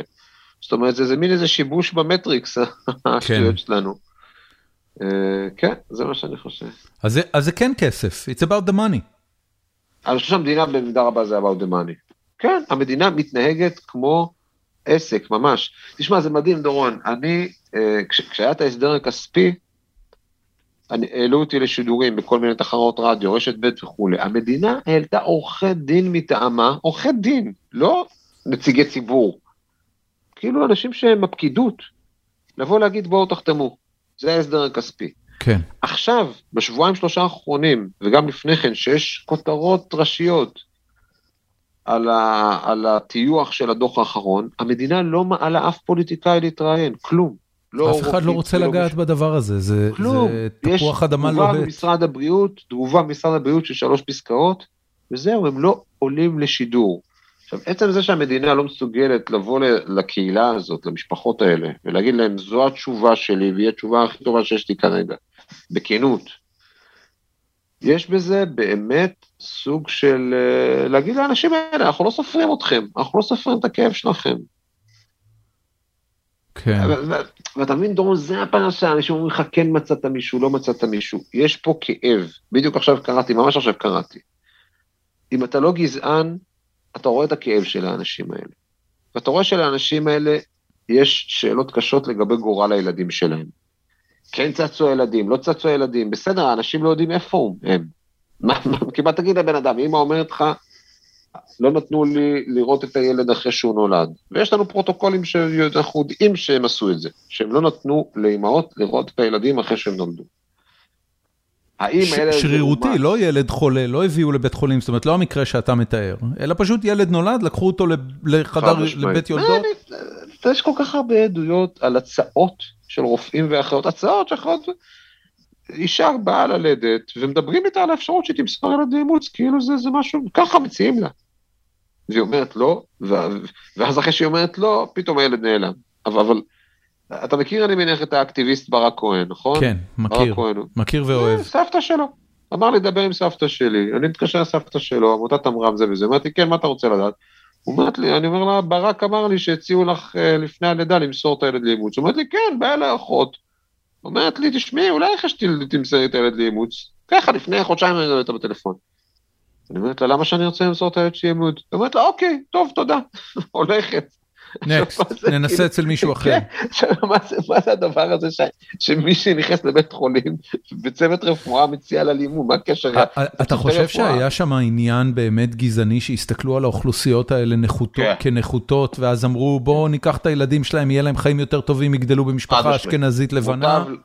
חד משמעית, מוטב לילדים, וזה גם עולה מעדויות של מטפלות שהיו עדות לזה וזה, מוטב לילדים מחוץ לבית של ההורים שלהם. מביאים יותר מדי ילדים, נכשלים, פרימיטיביים. צריך לומר שזה תפיסות שהיו בעולם, במפגש שבין חברה מערבית לחברה מזרחית, או חברה... כן, זה לא, זה לא הכל גיאוגרפיה. תקשיב, אני, אני גדלתי על, אה, על אל עצמי, סדרת אל עצמי של גליל אהרון פדר. ציון כהן, okay. כן. הילד שאבא שלו הוא uh, עבריין uh, מסומם, יושב בכלא, ואימא שלו היא כנראה במקום לא טוב אחר. נלקח ממשפחתו כדי לגדול עם משפחה אשכנזית בחיפה על הכרמל. מדהים. אה, וזה הסיפור שלו. עכשיו, אה, צריך להגיד, אה, גליל אהרון פדר לא כתבה פיקציה, גליל אהרון פדר שבעצמה היה לה בית שבו הם גידלו ילדים ממשפחות קשות, הם היו משפחה אומנה, כן. כן. היא בעצמה חוותה את הדבר הזה, זאת אומרת ציון כהן היה מבוסס על ילדים שגדלו אצלה בבית אחר כך. אני מבין, אני מבין. שמע, לא, לא צריך, שוב, לא כל ילד מאומץ הוא ילד חטוף, לא צריך לעשות את ההיקש הזה כמובן. כן, כן, כן. אבל, אבל... אה, אה, אבל אתה אומר, הטענה היא לא למאמץ ממשלתי מאורגן, זה לא שהיה פה רוח המפקד. אני לא רוצה לעלות על העץ הזה, אתה מבין מה אני אומר? כי אם אתה רואה את הדברים מנקודת מבט של המשפחות, מה זה משנה? זה לא. אתה, שוב פעם, אה, אתה מבין, אם לא. אנשים אומרים, למה תראה, מה, מה, מה, זה, מה זה משנה? כש... כש... יש הבדל מאוד גדול, אני כאילו, אני לא יכול שלא ללכת למקום של של השילומים וגרמניה, אוקיי? אוקיי. גרמניה ניסחה והוציאה לפועל את הפתרון הסופי כמדינה ריבונית, ואז, אחרי המלחמה, כשניהלו את המשא ומתן על פשעי המלחמה שגרמניה עצמה עשתה, אז הדיון היה מול המדינה, זאת אומרת, יש פה גוף ריבוני שהעם מכיר בחוקיות שלו ומכיר בעובדה שבשנות המלחמה עשו עוול נורא לקבוצות אוכלוסייה, ומשלמים על זה עכשיו. גם בארצות הברית, אגב, עם ה-Native Americans, okay. עם אוקיי. האוכלוסייה okay. אוקיי. המקומית, okay. אה, כן. אה, הייתה הכרה בעוול שהמדינה עשתה. אה, לא, אבל פה בכל מקרה, הטענה שלנו שבכל מקרה זה גורמי מדינה שעשו את זה. כן, אבל יש הבדל, יש הבדל בין, אה, נכון. אתה אומר, נכון. תקשיב, יש פה איזה, היה פה איזה רופא, חתיכת פסיכופת, שחשב שהילדים האלה הם הם מטבע עובר לסוחר, והרשה לעצמו, ואנחנו מצרים עליו. זה לא יוזמה מקומית, זה זה קורה לאורך שנים, במוסדות שונים, זאת אומרת, הייתה פה... שוב, אני לא קובע קטגורית לא את זה ולא את זה. כן.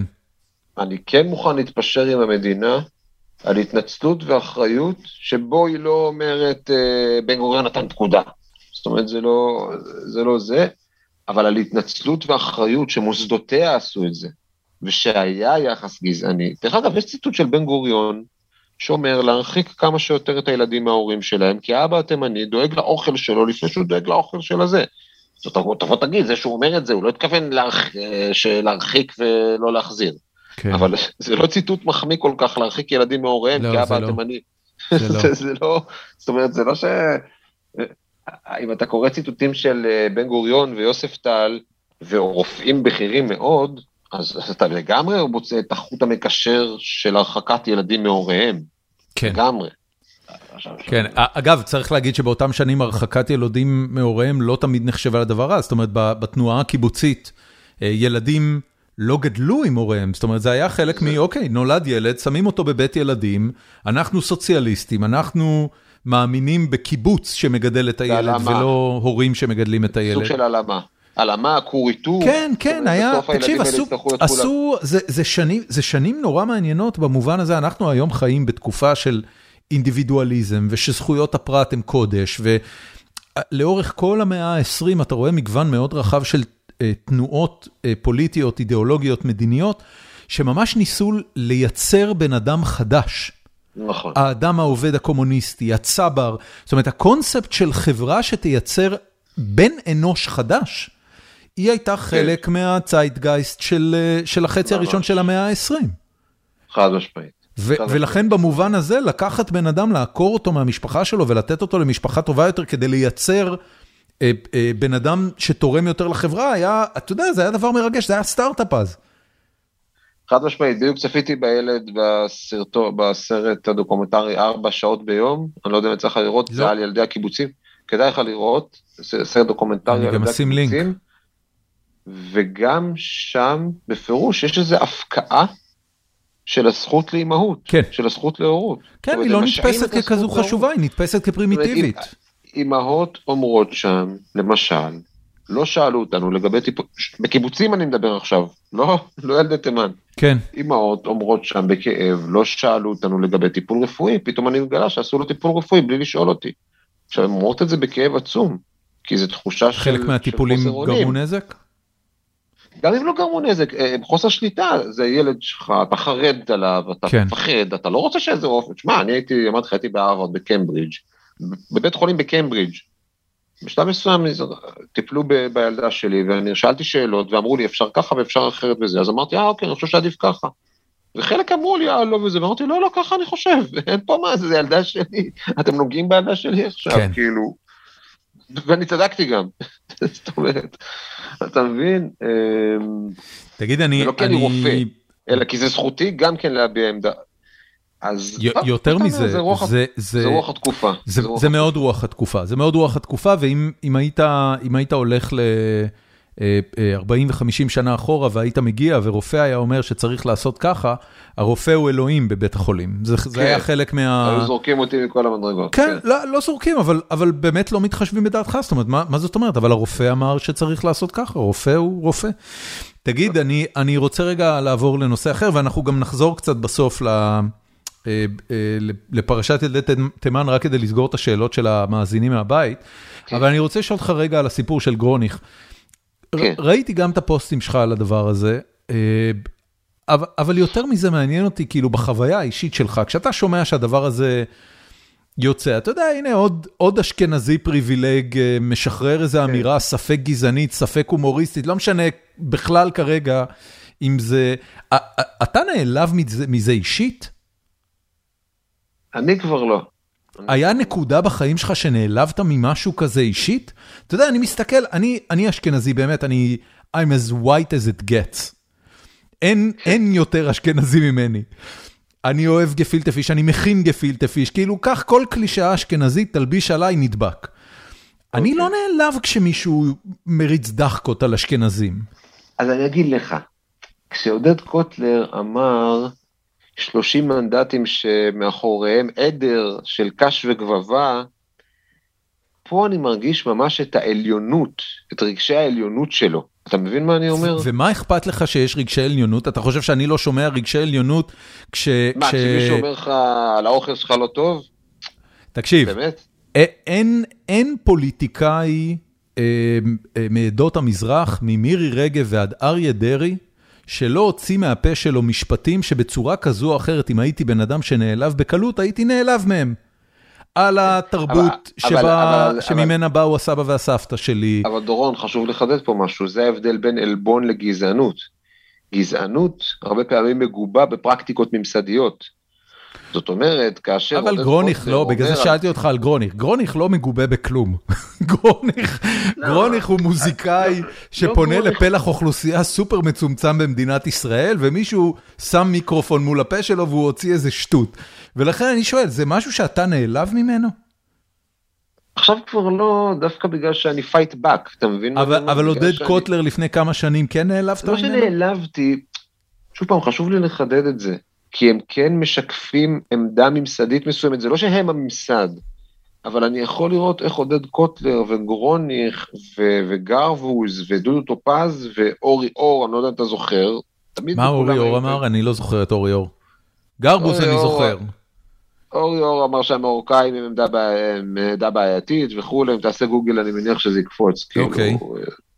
הוא היה אלוף בצה"ל וזה, והוא אמר המרוקאים עמדה בעייתית.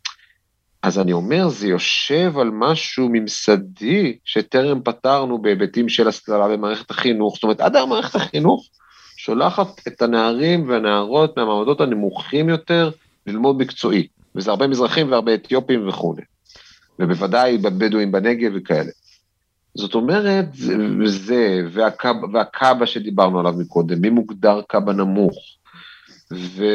ומי, אתה יודע, מי בארץ נהדרת הוא המשעמם לי, מי זה ארס, מי זה צ'חצ'ח, מי זה פרחה, מי זה...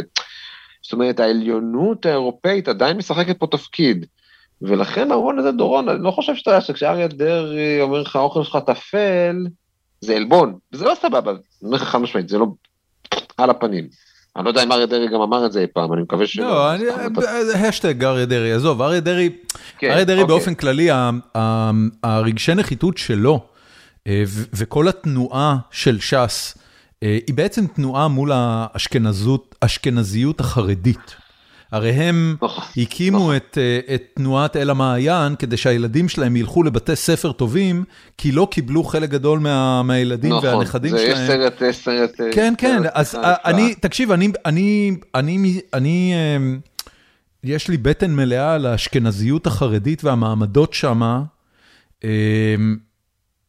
בלי קשר, אתה יודע, הרבה לפני דרעי, מהבחינה הזאת, אני מאוד בעד התחייה המזרחית. יש לי קצת בעיה עם זה שדרעי, אה, אתה יודע, הם, הם, הם לא לוקחים את זה למקום טוב יותר. אני מסתכל היום על ש"ס ואני אומר, אוקיי, ש"ס לא כן, שיפרה דרמטית זה. את החיים של, אה, של האוכלוסייה שמצביעה להם. אני לא מצביע ש"ס, זה בסדר.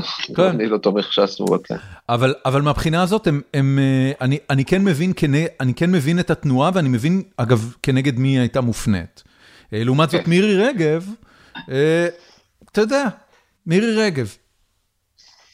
תשמע, אה, שוב, חשוב לי להגיד פה שני דברים. דבר ראשון, כשאומרים על מירי רגב, אה, מירי שרת התרבוש, או פרחה, או דברים כאלה, בעיניי זה כבר פוגעני כלפי מזרחים בכלל. כי, כי, ממש כפי שכמו שגבר מתבטא בצורה שוביניסטית כלפי אישה, גם אם היא פשיסטית, זאת אומרת, גם אם לא יודע, אם אני אגיד לך מחר מרי לפן, בלונדינית מטומטמת.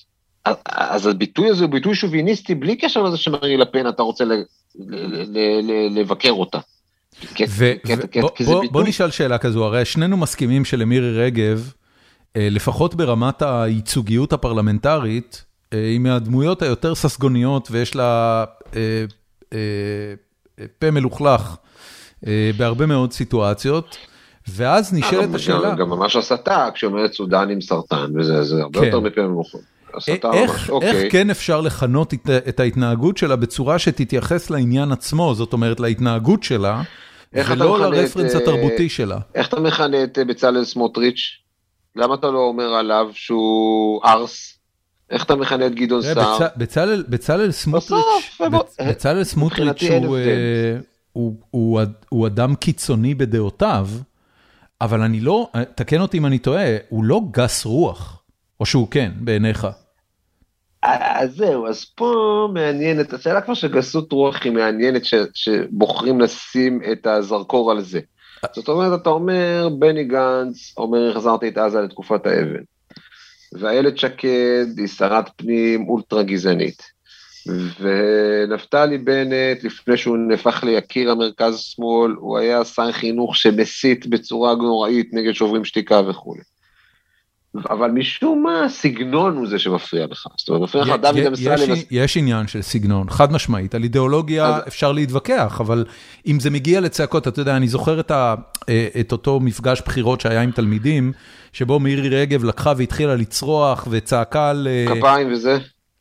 זה, אני לא יודע אם זה היה כפיים, היא צעקה על מיקי, מה שמו? קומבינה, מיקי, קומבינה, uh, והוציאה דגל ונופפה, וכאילו, אני מבין שיש חילוקי דעות, אבל אבל את החילוקי דעות, כל אחד יבטא בתורו, והציבור יחליט למי להצביע. ברגע שאת באה ואת מפרקת את, ה, את המבנה הזה, שבו אנחנו מנהלים את השיח של חילופי הדעות, את, את בעצם לא מאפשרת אותו. וזה כבר בריונות, זאת אומרת, אני, אני, אני, אני כן מתנגד לזה. אתה מבין? זה, זאת הנקודה שאני אומר, אוקיי, זה לא קול, צריך להוציא אותה מהאולם.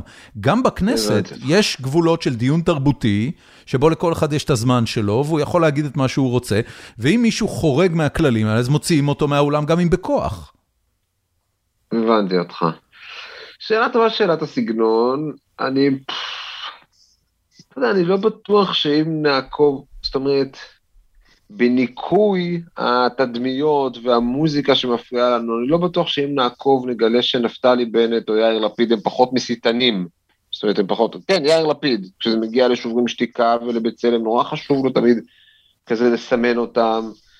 אה, אני מסכים איתך. בקיצור, מה שאתה אומר זה, באוזניים שלך, כשאתה מסתכל על הרטוריקה של בנט ושל סמוטריץ' ושל יאיר לפיד ושל מירי רגב... אני לא רואה משהו הרבה יותר חמור, פחות חמור ממירי רגב. אוקיי, אוקיי. אני לא רואה משהו הרבה פחות חמור ממירי רגב. אני כן אה, התחברתי לנקודה שלך של בריונות, במובן של כאילו... השתקה, לא נותנת לך לדבר, חוטף את המיקרופון. אבל הנה, אתה מבין, אבל אז בא האקטיביסט המזרחי ואומר לי, ואומר, בוא'נה, תראה מה ניצן הורוביץ עושה לי, אתה מדבר על השתקה? מה עושה ניצן הורוביץ? תשמע, התחלנו לדבר על אה, פרשת ילדי תימן, מזרח ובלקן. אה, מה שקורה בשנה האחרונה בפרשה, זה שפרופסור איתמר גרוטו, כיושב ראש ועדה למיגור גזענות במשרד הבריאות, משרד הבריאות מינה ועדה למיגור גזענות. והוועדה כי, כי בהסמכה... כי הוא מכיר בעובדה שיש גזענות במערכת הבריאות, סביב בתי חולים, סביב uh, מגוון רחב כן. של נושאים. בדיוק, כי זה חשוב להם. כן. כרופאים, בלי קשר עכשיו כן, כן, כן. רק מזרחים. חשוב למערכת ללמוד שגזענות היא דבר רע במקצוע הטיפול. ואז הם אומרים בין היתר בוא נבדוק פרשות עבר, והם בודקים את פרשת ילדי תימן, מזרח ובלקן, ומגיעים למסקנות, ומי שמטייח אותם, ומי שלא מוכן לדבר איתו, לא, לא, לא הוא עצמו ולא אף לא אחד מאנשי לשכתו, לא מוכן לדבר איתנו על המסקנות, זה ניצן הורוביץ, במשך שנה, עד היום. זאת אומרת, מרגע שהדוח הזה הוגש, וזה דוח שהעמותה תרמה לו, וזה דוח שהוא בלב העשייה שלנו, עד הרגע שבו הדוח הזה נדחה, והם הודיעו כבר שהם דוחים אותו, על ידי משרד הבריאות, הם לא מדברים איתנו מילה. למה, למה אתה חושב זה, שלא? הוא לדעתי פשוט, אה, הוא פשוט זה לא מעניין אותו. אני לא חושב, זה לא שאני חושב שהוא איזה גזען אפל, ואני לא חושב כי, שזה... כי אין שום רווח פוליטי בלנהל דיון אין שום רווח פוליטי, הוא רואה בנו פוליטיקה של זהויות בצורה, אה, תשמע, זה באמת מגוחך. הוא מסוגל להגיד, כגיי, הקהילה שלי, הוא אומר, כשר בריאות, הוא אומר, זו הקהילה שלי, אני, זה, זה, אבל, אבל הוא לא רואה קהילות אחרות שהן לא שלו, אבל אתה שר בריאות, אתה אמור לראות את כל הקהילות. כן. זה לא, הוא ככה אומר את זה. כן, כן. אתה מבין, זאת אומרת, דורון, אתה מדבר על זאת אומרת, זה קצת מחזיר אותנו לדפוס הזה בין אלאור עזריה לבני גנץ. יש את מי שעושה ומאשימים אותו, ויש מי שמקבל איזה מין הנחה כזאת, איזה מין... אה, עכשיו, זה כרוך בזה שאתה לא, ש, שלא רואים את העוול כלפינו, זאת אומרת, ברגע שאתה לא רואה מספיק את הפעילות שלי, אתה כן, כי אתה, הנה, עובדה, אתה רואה, אבל, אבל אני אומר, נקודת המבט שלא רואה את הפעילות שלנו ואת הכאב שלנו, מן הסתם לא רואה את מה שהורוביץ עשה לנו, ואז הורוביץ הוא לא חלק מהמשוואה של הפוליטיקאי הציני, כן. הכוחני. הוא לא, הוא נתפס איכשהו כי הוא בסדר. ומירי רגב, כן. זאת התפיסה שלי היא טיפה יותר מורכבת. אני כן מתחבר למה שאמרת על הבריונות, לזה שהסגנון שמבקש אה, לסתום פה. זה משהו שאני כמובן מתנגד לו בצורה חד משמעית. כן. טוב, אמ, אני רוצה לעבור לשאלות של uh, מאזינים, כן. ואני, ואני מראש כן. מתנצל מכל מאזיננו, כי את כל הדברים שעליהם כבר דיברנו, ודיברנו על הרבה נושאים, uh, אני לא אשאל עוד פעם. Uh, אני רק אשאל את אוקיי. הדברים שהם, ש, שהם uh, דיוק או הבהרה. Uh, אז, כן. אז קצת לגבי uh, באמת הסיפור של ילדי תימן, uh, כן. מהו שיעור המקרים שהוכחו כטעות שגגה או אי-הבנה? אה, בתוך ה, בתוך הסטטיסטיקות שלכם. אמרת קודם, אה, למעלה מאלפיים משפחות. אתה יודע, אני אני כן. חושב לעצמי שחלק מהמשפחות האלה, אה, מה שקרה להם היה באמת איזושהי טעות בתום לב, או שבאמת הילד מת, אבל הצלחתם להגיע לאיזושהי סטטיסטיקה של קרה מול לא קרה? לא, כי הבעיה היא שהמשפחות לא קיבלו עדיין תשובות מניחות את הדעת. אתה מבין מה אני אומר? זאת אומרת, הסטטוס כרגע של רוב המשפחות, זה שנאמר להם על ידי צוותי הרפואה שהילד מת, ושיכול להיות שיש מסמכים שהן צריכות להתחיל לחפש וכולי, זה לא שהמדינה... המדינה לא מתנדבת לחפש פה סיבות. לא, אתה מבין עד כמה זה מזעזע? כי מילא, אין ויכוח הרי שהודיעו למשפחות בצורה זוועתית על כך שהילד מת. מת, לכו הביתה. אין הסבר, איפה קברנו, איפה הגופה, כלום. אוקיי. Okay. אחרי שזה קורה, המשפחות עוד, עוד הן אלה שצריכות לדרוש מהמדינה תשובות, ואז הן רואות מסמכים. המסמכים לא תמיד מהימנים, יש כבר מחקרים על זה שמראים שיש סתירות בין המסמכים, מבחינת תאריכים, מבחינת מגדר, מבחינת כל מיני דברים כאלה. ומשפחות נותרו עם ספקות, אז אני, אז אני לא יודע להגיד. כן, כן, כן. אתה מבין, זה תשובות שהמדינה תצטרך להתחיל לתת עליהן את הדעת. לצערי המדינה מעדיפה לחלק כסף. זאת uh, הייתה אגב שאלתו של מתי הורוביץ, ש...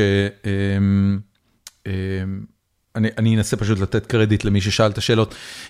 אילם ליס שואל, מה ייחשב או נחשב בעיניך להצלחה?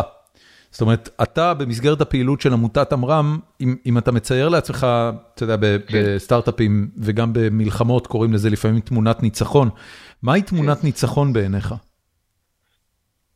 בעיניי התנצלות רשמית של המדינה אה, לא תמונה, כן? בעיניי הקמת אתר הנצחה ומחקר בפרשה. זאת אומרת שהמדינה תכיר הנצחה, אחרי שהמדינה לקחה אחריות והתנצחה, מוזיאון לפרשת אה, חטיפת ילדי תימן?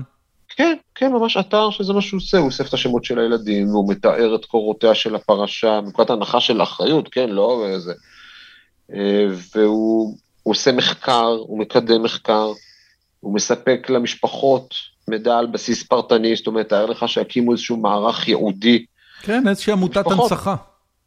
כן, אה, יום מודעות שנתי במדינה, שפעם בשנה כחברה אנחנו נזכור את הפרשה הזאת ונציין אותה כאירוע קשה ושנלמד ממנו על גזענות ומה המשמעות של גזענות בכלל. זאת אומרת, נצא מהפרשה לתוך, ה... לתוך הכיוון האוניברסלי. אתה, אתה, אתה אומר, הדבר הטוב ביותר שיכול לצאת מכל המאמץ, מכל המאבק הזה, הוא בעצם הכרה וחינוך, לא הרבה מעבר. הכרה, חינוך, מודעות, שוב, למשפחות פשוט הייתי פותח מערך אה, מידע. כן. זאת אומרת שמשפחה שרוצה לפנות לבית חולים בלינסון ולהשיג משהו בארכיון, אז בית חולים לא יגיד לה, תביא 160 שקל אגרה ועורך דין וחתימה של כל, כאילו שהמדינה תגיד, אחריות שלי, כן. בפני, בגלל שעשיתי לכם עוול, וגם אם הילד אכן מת בסופו של דבר.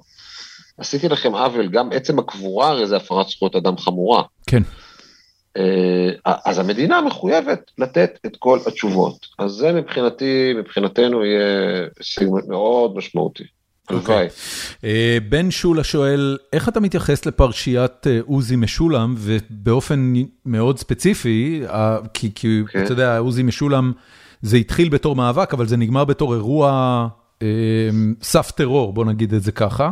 או סתם אה, אירוע אלים. זה אה, בן אומר או אתה אומר? לא, לא, לא, השאלה שלו, איך אתה מתייחס לפרשיית עוזי משולם, ובמיוחד לסיפור ההתבצרות והירי ביהוד. כן, אז תשמע, חשוב להתחיל מהסוף. במבחן התוצאה אנשי משולם לא ירו באף בן אדם ולא פגעו באף בן אדם פיזית, זאת אומרת, היו להם נשקים וזה דברים שאנחנו רחוקים מאיתנו. אבל לא היה סיטואציה שמישהו יכול להגיד, משולם ירה בי, או אנשיו ירו בי, או אפילו לא דקרו אותי, זאת אומרת, זה גם מגונה. כן. אה, תשמע, אנחנו מבחינתנו, עוזי משולם היה איש של אמת וצדק בטענות שלו.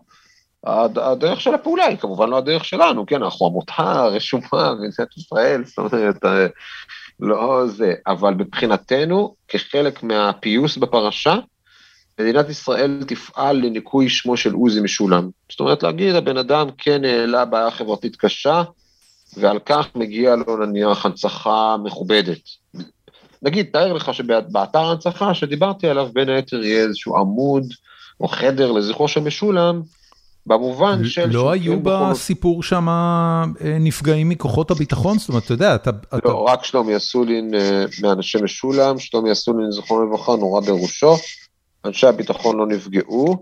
אני חושב שהיה ירי לעבר מסוק, זה נשמע לי קצת כן, לא, לא נשמע לי שהמסוק היה נופל מהירי הזה, ירי במקלע כאילו. אתה, ב... חושב, אתה חושב שהסיפור של עוזי משולם, אתה יודע, בפרספקטיבה היסטורית, עזר להכרה ולמאבק, או רק תייג אותו בתור... שאלה טובה, שאלה טובה, כי מצד אחד בלי משולם אולי לא היינו כולנו כאן, כי כן. היינו צריכים איזה פרק זה, מצד שני, ברור שאחרי משולם, תשמע, משולם מוביל במידה מסוימת להקמתה של ועדת החקירה הממלכתית. היא לא הייתה קמה בלעדיו כנראה. That's a big thing.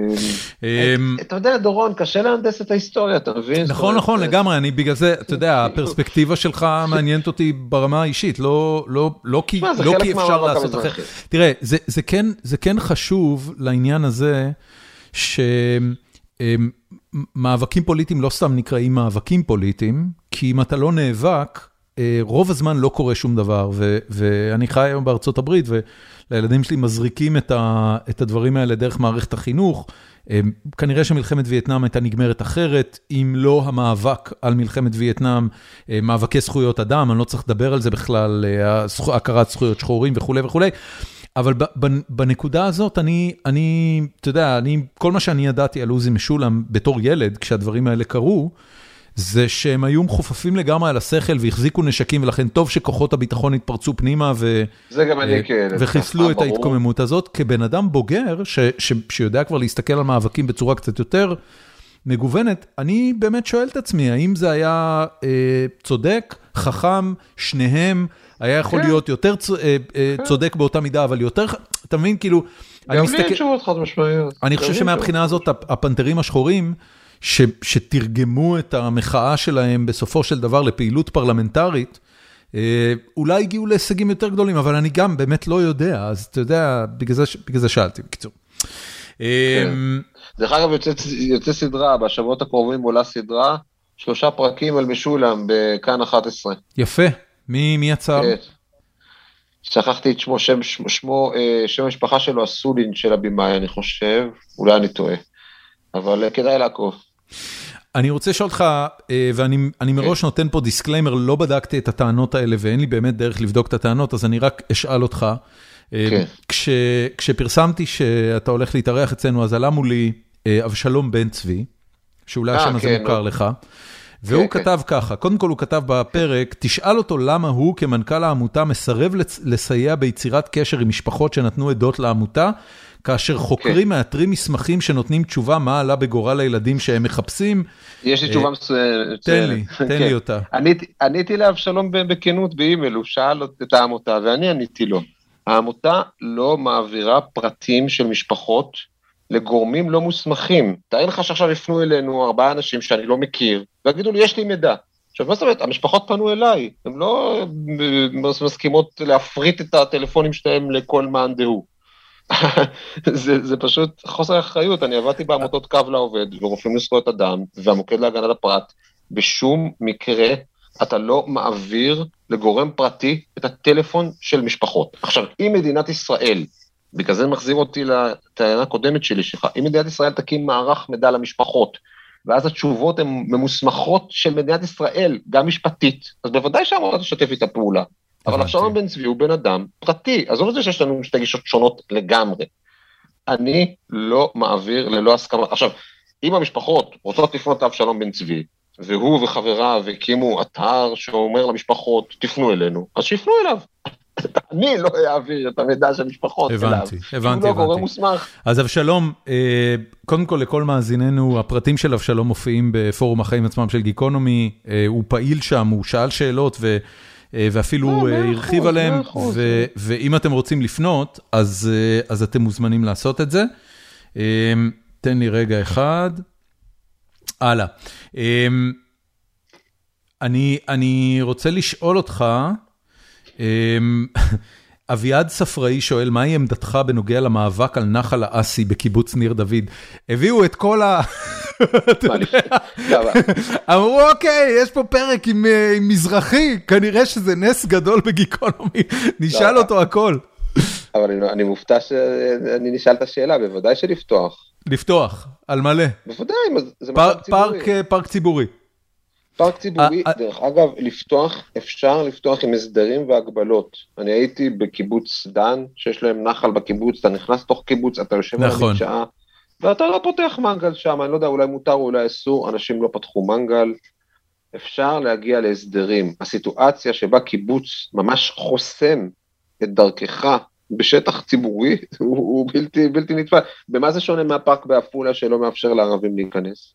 הרי גם לערבים אסור להיכנס עכשיו לחלקים מסוימים של האסי.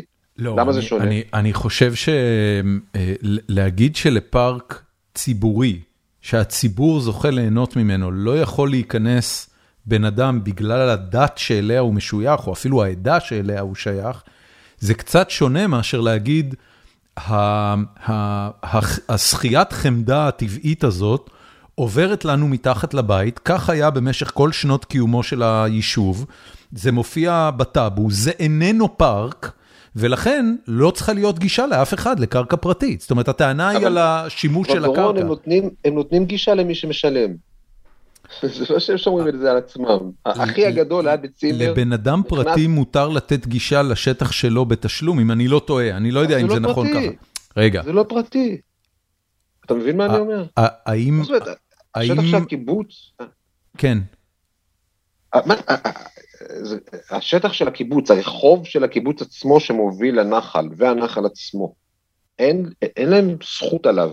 זה, זה כמו שאני אגיד שיש לי זכות על פארק הירקון בערך. אני, אני אגיד רק כדי, רק כדי להיות לגמרי ברור, אני לא מכיר את הסטטוס המשפטי של נחל האסי, ולכן אני לא באמת יודע אם זה פרטי או לא פרטי, או מה הזכויות שמותר לקיבוץ להגיד לגבי רחוב או לא. האם, האם קיבוץ רשאי להחליט שאנשים לא ייכנסו מעבר לגדר? אני חושב שלא. הבנתי. אתה אומר קיבוץ בהיותו מרחב ציבורי, מלבד החצרות הפרטיות והבתים הפרטיים? בוודאי, כמו מרחב ציבורי, כמו מרחב פרטי של כולנו. אבל אני לא חושב שקיבוץ יכול, יש שערים צהובים, אני לא חושב שמותר להם לחסום את דרכך. זו שאלה מעניינת, אני באמת לא יודע. אני לא חושב. לא משנה, בוא נמשיך. זק הופמן שואל, וזו שאלה כאילו טיפה tricky, אבל בכל זאת אני אשאל אותה, מה יכול לשכנע אותך שאתה טועה? האם יש איזושהי עדות או ראייה שיכולה לגרום לך להבין שכל עניין החטיפות לכאורה הוא מיתוס שאין לו ביסוס במציאות? מהחטיפות? כן.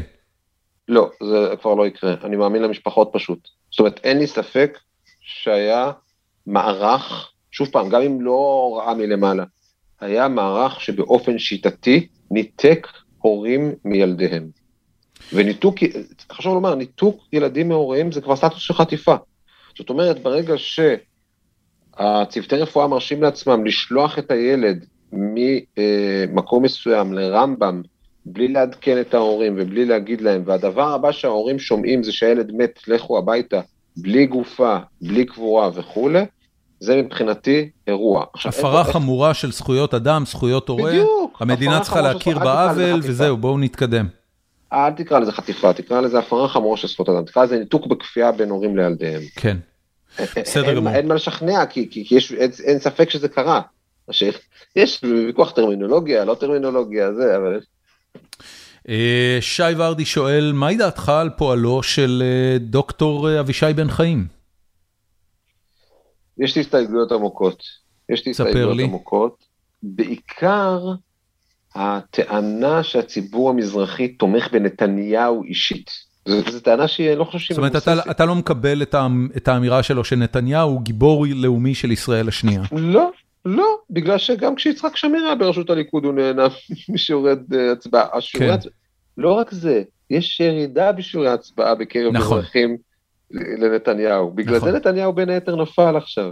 כ-300 אלף מצביעים, שזה המון בישראל 300 אלף, מצביעים אזרחים במקומות, לא הלכו להצביע לנתניהו בבחירות האחרונות, והוא מאוד התאמץ, הוא הסתובב בבת ים וזה, הוא ממש ניסה להוציא את הציבור שלו. יש סברה שאומרת זה היה יומיים לפני פסח, לאנשים לא היה ראש, אני לא בטוח שזה זה, לדעתי הוא לא סתם התאמץ, ולכן הטיעון הסוציולוגי הוא הנטייה של הציבור המזרחי לכיוון הליכוד, לא לכיוון נתניהו. זה לא... תגיד, אבל, אבל את, ה, את, את, את מה שהוא מכנה תזת ישראל השנייה, אה, אתה באמת חושב שיש דבר כזה ישראל השנייה? כן, זה כן, אני חושב שכן, זה גם לא שהוא המציא את זה. יש תפיסה של ישראל הראשונה וישראל השנייה, זה נמצא בכתובים שלי ושל אחרים עוד הרבה לפני כן. אה, והעניין הזה של אה, שישראל הראשונה מפעילה אלימות לגלית כדי למנוע מישראל השנייה לשלוט במדינה ולקבוע את גורלה, זה גם משהו שאתה... אז שוב, מה זה אלימות לגלית? גם אהוד אולמרט... זה הטרמינולוגיה שלו, הוא קורא כן, אלימות נכון, לגלית לפעולה של שימוש במערכת המשפט כדי להרשיע את נתניהו. אני רוצה טיפה להקשות עליו, אני רוצה טיפה להקשות עליו. אהוד אולמרט, לכאורה בשר מבשרה של ישראל הראשונה. נכון. וחטף, במובן הזה הפרקליטות היא באמת אה, בולדוזר שזה אברהם הירשנזון, כן. הרבה מפאיניקים חטפו מהפרקליטות, אפילו רבין באיזשהו מקום נפל על... רבין הראשון, כן? נכון, נכון, נכון. על... חשבון הדולרים של אשתו. ו... כן, זאת אומרת, אה, במובן הזה אני לא בטוח, אני... מצד שני אני צריך להגיד, טוב, לא יודע, אני לא... אני חושב שאבישי מרחיק לכת. תשמע, זה לא מופרך, הניתוח המעניין שפתאום בנט והורוביץ מוצאים את עצמם באותה ממשלה, במסגרת רק לא ביבי, וזו ממשלה שמייצגת את המעמד הבינוני גבוה אשכנזי, הן מהשמאל והן מהימין, זה לא ניתוח מופרך. זאת אומרת... אולי זה בינוני גבוה בלי אשכנזי. למה? כי יש, יש אנשים במעמד הבינוני גבוה שהם לא אשכנזים. יש כאלה, יש, אני, אבל, אני מכיר. ברור, אבל סוציולוגיה, תשמע, סוציולוגיה זה אף פעם לא 100 אחוז. בוודאי שיש, אבל, אבל, אבל המעמד, בוא נגיד, השכבות, ה, ב, ב, איך זה נקרא, הסולם הסוציו-אקונומי 7 עד 9 או 6 עד 9 הישראלי, הוא לא מנתיבות, ירוחם, שדרות. אבל אתה עושה פה צימוד בין, בין גיאוגרפיה ועיר מגורים לבין עדה. והדבר הזה נכון. הוא, אתה יודע, הוא, כל, הוא, הוא, הוא moving target, אני לא יודע, למשל, אני אתן לך דוגמה, אני לא יודע, בנתיבות היום, או, או, או בכל אחד מהיישובים שאתה תציין, שנקרא להם יישובים מוחלשים פשוט בגלל ה... אין רוב מזרחי לדעתך? אני לא יודע, אני לא יודע כמה התנועה שמה כוללת אה, עליות מרוסיה אה, שהצטרפו בשנים האחרונות וחלקם לא במעמד אה, סוציו-אקונומי כל כך גבוה. אני, אני לא בקיא מספיק במספרים, זאת הבעיה שלי. ואני מסכים איתך שגם כן. יאיר לפיד וגם בנט, הם בהחלט מייצגים של מעמד סוציו-אקונומי בינוני גבוה. חד משמעית. מיכאלי והורוביץ לא? מיכאלי והורוביץ גם כן. אה, הם, הם אליטה, הם באמת אליטה, זאת אומרת, זה לא, אין פה עניין, הם, הם אליטה ישראלית. אני, אני לא יודע להגיד לך כמה הדבר הזה הוא, הוא, הוא כבר... הוא אשכנזי? הוא אשכנזי. רגע, הם, הם קונקרטית הם אשכנזים? הם אשכנזים, הם אשכנזים. זה גם בג"ץ. בג"ץ אני... בג"ץ... גם האקדמיה. כן, אוקיי. אתה מבין? אתה מסתכל על ה... אנחנו שם. כן. טוב, כן, אה, בסדר. אוקיי, עוד שאלה. הייתי, הייתי, אתה יודע, אני, אני, אני מסתכל באופטימיות על התנועה, והתנועה היא תנועה שגם מובילה ל, ל, אה, למה שבשנות ה-50 וה-60 של מדינת ישראל קראו לו נישואי תערובת, זאת אומרת, אשכנזים מתחתנים עם מזרחים, ואז אתה אומר, אוקיי, הדור הבא, או, או שני דורות קדימה, כבר אין את העניין הזה. אה, יש את העניין, יש, יש. וזה לא... מענייני. אין לי איזה אינטרס, תאמין. לא, אז אני, אני אומר, אבל, אבל זה, זה לא... אמ, לא יודע, כאילו, אני, אני אולי קצת יותר אופטימי לגבי זה מאשר... אה, הלוואי, הלוואי, הלוואי. כן. אני בעד אופטימיות. אתה אופטימי? כן, תמיד, חייב להיות. אתה חושב שמדינת ישראל צריכה אה, באופן מוצהר לשים את העניין הדתי ולהגיד, אנחנו צריכים לאזן את בית המשפט העליון, אנחנו צריכים לאזן. את האקדמיה, כמו שעושים כן. בארצות הברית עם האוכלוסייה האפרו-אמריקנית? אני חושב ש... שמע, התשובה של אה, אסתר חיות לדוד אמסלם היא הייתה גרועה, כי היא הייתה, צר... היא הייתה צריכה להגיד, אני מסכימה איתך שיש עניין, אני יודעת שמערכת המשפט לא מספיק מגוונת, והיא לא אמרה את זה. במובן הזה, העיוורון צבעים הזה, לבוא להגיד, אלה היום אשכנזים מזרחים, ואז אתה רואה שכל בית המשפט העליון, בג"ץ, זה אסתר חיות, ודוד מינץ, ומלצר, ווילנר, וסולברג, ו... כאילו, מה זאת אומרת, אין חבר'ה, אלא אם כן אתם סבורים שהאשכנזים הם איזה גזע עליון שמתאים להם לבחור בפרסי ישראל ולהיות בבג"ץ ולנהל את התיאטראות, אז כנראה שאתה מבין שיש מנגנונים שמסלילים אותם לשם ומסלילים אחרים למקומות אחרים. כן. מה, נולדתי עם הגנים הנכונים לנהל תיאטראות? כנראה שלא.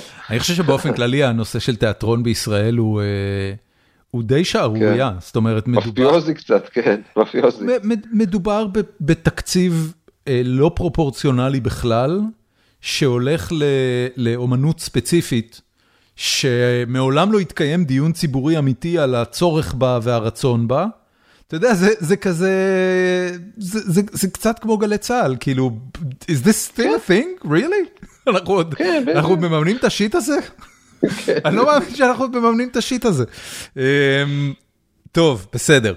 אה, אנחנו הגענו לסוף הפרק, ובסוף הפרק אני נותן אה, הזדמנות לאורחי אה, לתת המלצות, גם על תוכן נוסף של הדברים שדיברנו עכשיו, גם על סתם המלצות שאתה נהנה מהם כרגע, סדרות, סרטים, מוזיקה, כל דבר. לא, לא אמרתי לך שאני, שאני אגיד את זה, אז, אז אני אתן לך אפילו דקה לחשוב על זה אם אתה רוצה. אבל באמת, כל דבר, אנשים אנשים אה, הביאו דוגמאות מתוכניות טלוויזיה, אה, דרך ספרים ועד אתרי אינטרנט, ו, וכל תוכן שאתה רוצה להמליץ עליו, זה יהיה אה, רצוי ומבורך מבחינתי. טוב, אז קודם כל, באמת מבחינת עמותת עמרם, אני מציע פשוט לנסות לשבת ולקרוא עשר עדויות, עשר, או אתה יודע מה, למי ש... לקרוא עדות ביום במשך 20 יום רצוף. פשוט לראות רק כדי להיחשף לדבר קהילה, הזה. כן, לראות, יש פה קהילה שנפגעה. פשוט לקרוא את זה בתום לב, בלב חפץ, לא לבוא מראש, אבל מה אתה לא אמרת, פשוט לקרוא באמפתיה את מה שקרה לאנשים האלה. ולהגיד, אוקיי, אני, אני עם האנשים האלה מבחינה רגשית עכשיו, אני, אני מקשיב להם, אני אוהב אותם, אני חושב שצריך אה, אה, לעזור להם. לא עכשיו, זה וזה, פשוט לקרוא, לתת למקום לסובייקט הזה, לתת לו, לקול הזה, שהוא קול מושתק, לתת לו מקום. אה, מבחינת אה, ספרים, תשמע, אני מת על אה, ספרות רוסית, ובפרט על גוגול. הוא פשוט מצחיק אותי בעיניי. סיפורים פטרבורגים זה משהו שהוא, הוא, הוא, אני קורא ואני פשוט יכול לצחוק מרוב התרגום, התרגום של נילי מירסקי הוא וואו. כמה אשכנזי מצידך, לקרוא גוגול וליהנות. אתה יודע, אני לא בטוח. רוסים זה כזה, אתה יודע, זה כזה מין... לא, רוסים זה, רוסים זה... לא מעוגנים. לא- כן, זה נכון, אבל לא, בינינו, גם הגרמנים יש להם... אה, בשבילי האשכנזי הוא מין סאחי כזה. הוא כן. מין כזה מעוגן, הוא קצין בסיירת, הוא הייטקיסט, הוא בנט, הוא יאיר לפיד. הוא לא איזה מין... אה, קישון אהבת? קראת קישון כשהיית צעיר? אפרים קישון. קישון לא מספיק קראתי, סלח שבתי וזה לא קראתי. לא, סלח שבתי זה לא, לא, באמת רק דוגמה אחת. קישון בעיקר כתב על החיים שלו. זאת אומרת, הוא מבחינתי... לא מספיק, לא כן. קראתי מספיק. כתב על האופן שבו אה, אה, אשתו וילדיו ממררים את חייו, ועל הנוירוטיות היהודית הפרטית שלו, זה, אתה יודע, זה קישון קלאסי. וכמובן מאוד אה, אה, מאוד אה, על המנגנון הבירוקרטי של מדינת ישראל הצעירה. כן, הוא היה מבקר מאוד מאוד חריף שלה. זה ממש סאטירה במקומה. אגב, יאיר לפיד בבגרותו, עם כל הדיבורים של, עם כל הדיבורים שלו על אשתו וכולי, זה, זה אחד לאחד העתקה לא טובה במיוחד של קישון. זאת אומרת, הוא היה מת להיות קישון ביום טוב. זה, זה הסיפור. כל הטורים של יאיר לפיד, כשאתה קורא אותם, זה קישון. גם יאיר ניצני, אה, אה, ש, שכותב בישראל היום, והוא כותב המון נומורסקות כאלה על, ה, על, ה, על המצוקות הפרטיות שלו. אה, זה מאוד, זה מאוד כתיבה קישונית. זאת אומרת, קישון הוא, הוא האב טיפוס של הכתיבה הסאטירית הישראלית מהבחינה הזאת. וואלה. טוב, אני מודה שאני לא מספיק uh, מכיר. אפרופו אשכנזים, זה קטע, אתה גדל בבועה מזרחית, אתה יודע, נגיד מציצים. לא, לא ראיתי, עד גיל נורא מבוגר. אבל חגיגה לא בסנוקר, כן? כן, חד משמעית. כי זה כאילו יותר מזרחי? כי יש שם... חד משמעית. כן, חגיגה בסנוקר, מתחת לאף, איך זה נקרא, צ'רלי וחצי, זה ממש היה... זה, אבל, אבל, אבל, אבל... היה גם ספרים או רק, אה, או רק סרטים? ספרים? כן. ההורים שלי מאוד דאגו, בטח. אז אז מי היו הסופרים הכי אהובים בבית? בבית. בהתחלה חסמבה. כאילו, אוקיי, מוסינזון. אשכנזי דגול. כן, לא, ברור, גם חסמבה, לא רק נכון. נכון, נכון. כאילו. ירון זהבי, הצברים. כן, כן, כן, לגמרי. אה, כשגדלתי יותר, גם כן, אה, אתה יודע, מה שנתנו לי בבית ספר זה הרבה עמוס עוז וא' ב' כן, יהושע, כן, וזה. וקראתי. גליל קראתי. פדר. כל האשכנזים. לגמרי, לגמרי. סמי מיכאל, נכון. אבל אה, קראתם תרנגול כפרות תרנגול וחצוצרה כפרות בוואדי? אלי אמיר, של אלי אמיר, תרנגול כפרות בהמשך, סמי מיכאל, אני נחשפתי בהמשך, בטח, לחסות, ל... אה, עוד ספר ששכחתי את שמו, האישה, או שכחתי את שמה של הגיבורה. אני מאוד אוהב, אבל שוב, אתה יודע, עברו 20 שנה, אני זוכר שנורא אהבתי, אני תוהה אם אני אוהב היום עוגיות המלח של סבתא סולטנה, של דן בני הסרי, ספר שתפס אותי מאוד אני חזק. חושב אם שאתה אתה תאהב. אותו גם היום. אני מקווה, זהו, בדיוק. אני חושב שכן, אני חושב שכן, כי כן, כי מה לא, שאתה לא. אוהב בספר הזה זה- אה, זה זה פשוט אה, אה, תמונה של תרבות חומלת, ו- וזה לא משתנה. זה כמו זה כמו גבריאל גרסיה מרקס, זה לא משנה מתי תיפול עליו, it's a human אני- experience. אולי אני צריך לחזור אליו. אה, חמדה של טוני מוריסון, אני חושב שזה ספר חובה. זה פשוט ספר זוועתי. כן, זה- כן, כן, כן. וואו, איזה תיאורים יש שם. אה, כן, זה... טוב, זה מספיק, מספיק. כן, בדיוק. תום, המון המון תודה. אה, אני רוצה לשאול אותך שאלה אחרונה לסיום, לפני. שעלינו לשיחה הזאת, אז אה, כן. היה איזה תקופה, כאילו שבוע, שבועיים, שאני ואתה התכתבנו ודיברת על זה שנעשה איזה שיחת הכנה וזה, היה לך איזה חששות מהשיחה? אמ, לא, לא ממש, אתה יודע, נהוג לעשות שיחת הכנה כשזו שיחה ארוכה, אני מודה שכן חששתי שזה יגיע למקום של איפה הילדים ולמה הם לא קופצים וזה, אבל בסדר, זו שאלה שאני רגיל אליה. אני לא הכרתי את ה... זאת אומרת, אני לא מספיק מכיר אותך, אני רואה שאתה מכיר, מכיר אותי, ובקיא גם בעולם התוכן שאני מתעסק איתו. אז זה קצת היה לי מוזר, אתה מבין מה אני אומר? זאת אומרת, כן. מישהו פונה... כן, כן, כן, כן. זאת אומרת, כן. אנחנו במדינה כל כך קטנה פה, שאתה מכיר את כל מי ש... כן, אני, אני נחשפתי אליך לדעתי לפני ארבע או חמש שנים, אה, ופשוט אהבתי את הכתיבה כי היא הייתה לא דוגמטית בעיניי. אם אתה קורא דברים מהצד המזרחי, אתה יודע, אחד ה, אחת הבעיות הכי גדולות שיש לי עם אבישי בן חיים זה שלצד אה, אה, לצד תיאוריית ישראל השנייה שהוא מקדם בהתלהבות אדירה, הוא לא מדבר בכלל על העוולות שקורות לפלסטינים. בדיוק. אה, ו- בדיוק. וזה, וזה ממש, זה, זה כל כך, זה, זה כל כך שקוף. זה כל כך שקוף כן. שהוא מדבר מפוזיציה שזה ממש, ממש לא נעים. אתה אומר, אוקיי, אתה כנראה חושב שכולנו מטומטמים, אחי, אם אתה, אם אתה כל כך בעד ישראל השנייה, אבל פתאום ערבים זה לא, זה, לא על זה לא מדברים, לא. אקס טריטוריה. שקופים לגמרי. כן. אמ, ומהבחינה הזאת אצלך לא היה את זה, ואני עכשיו גם מבין למה. זאת אומרת, לא ידעתי את כל ההיסטוריה שלך עם העניין הזה. תקשיב, בן אדם, המון המון תודה, תודה. ואביב שמח, ונדבר בקרוב. תודה, תודה דורון. להתראות.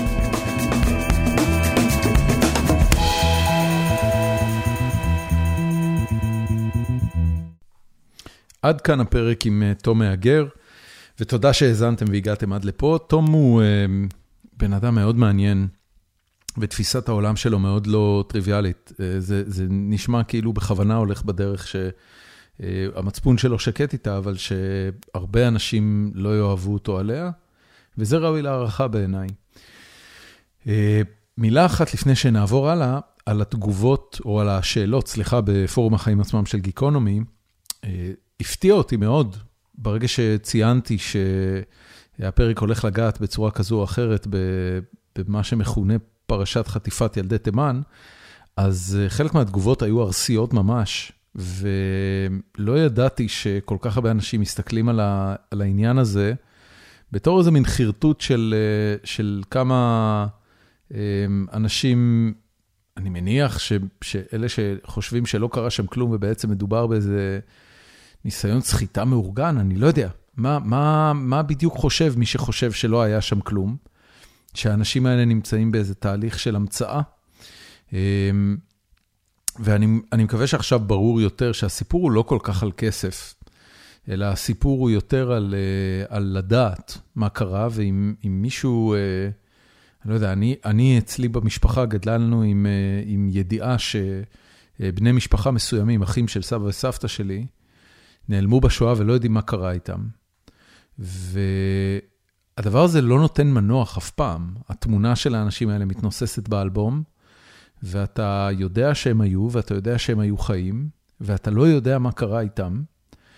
ואפילו שלושה דורות אחורה, אני הדור השני אחרי סבא וסבתא שלי ש, שעברו את המלחמה, אמ, זה קצת לא נותן מנוח, אתה, אתה עוזב את זה כי אתה אומר, אוקיי, בסדר, זה, זה לא, אין לך מה לעשות עם זה, או אתה לא תתחיל עכשיו uh, לנסוע למקומות שבהם זה קרה ולהתחיל לחקור ולחפש עדויות, אבל, uh, אבל אין שקט בטראומה מסוג כזה. אז, uh, אז אני מאוד הזדהיתי עם זה. טוב, um, נושא החפירה הפרטית שלי היום uh, הוא סטנדאפ קומדי, וספציפית בשבוע האחרון היה באוסטין. פסטיבל שנקרא מון טאוור, שהוא פסטיבל סטנדאפיסטים. באופן כללי, אוסטין היא עיר שיש בה מלא פסטיבלים. אם אתם uh, מתכננים באיזושהי נקודה להגיע לפה, uh, תתזמנו את הביקור שלכם לאיזה פסטיבל ולא תצטערו.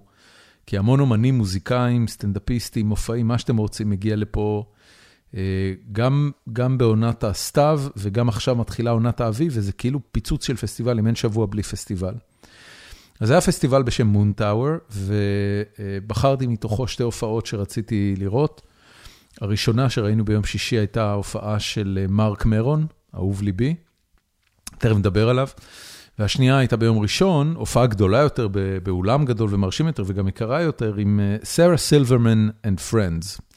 שרה סילברמן מצחיקה אותי כבר הרבה שנים, בחורה יהודייה עם פה מאוד מאוד מלוכלך, שבשנים האחרונות עברה אה, מעבר לסטנדאפ שהוא יותר פוליטי, אני חושב, אה, וספציפית בביקור הזה באוסטין, היא התעסקה הרבה במה שאוסטין וטקסס באופן כללי עושים סביב הנושא של הפלות. אה, חסה ברבק, וזה לא היה חוכמה, כי הקהל היה מאוד אוהד ושמאלני ויהודי וליברלי, אה, והרבה פעמים כל הדברים האלה ביחד. ולכן היא קיבלה הרבה מחיאות כפיים על העניין הזה, ואוסטין, כמו שאולי שמעתם בפרק על אוסטין, אה, היא גם ככה עיר מאוד ליברלית ביחס לטקסס, אז, אז לא היה עניין.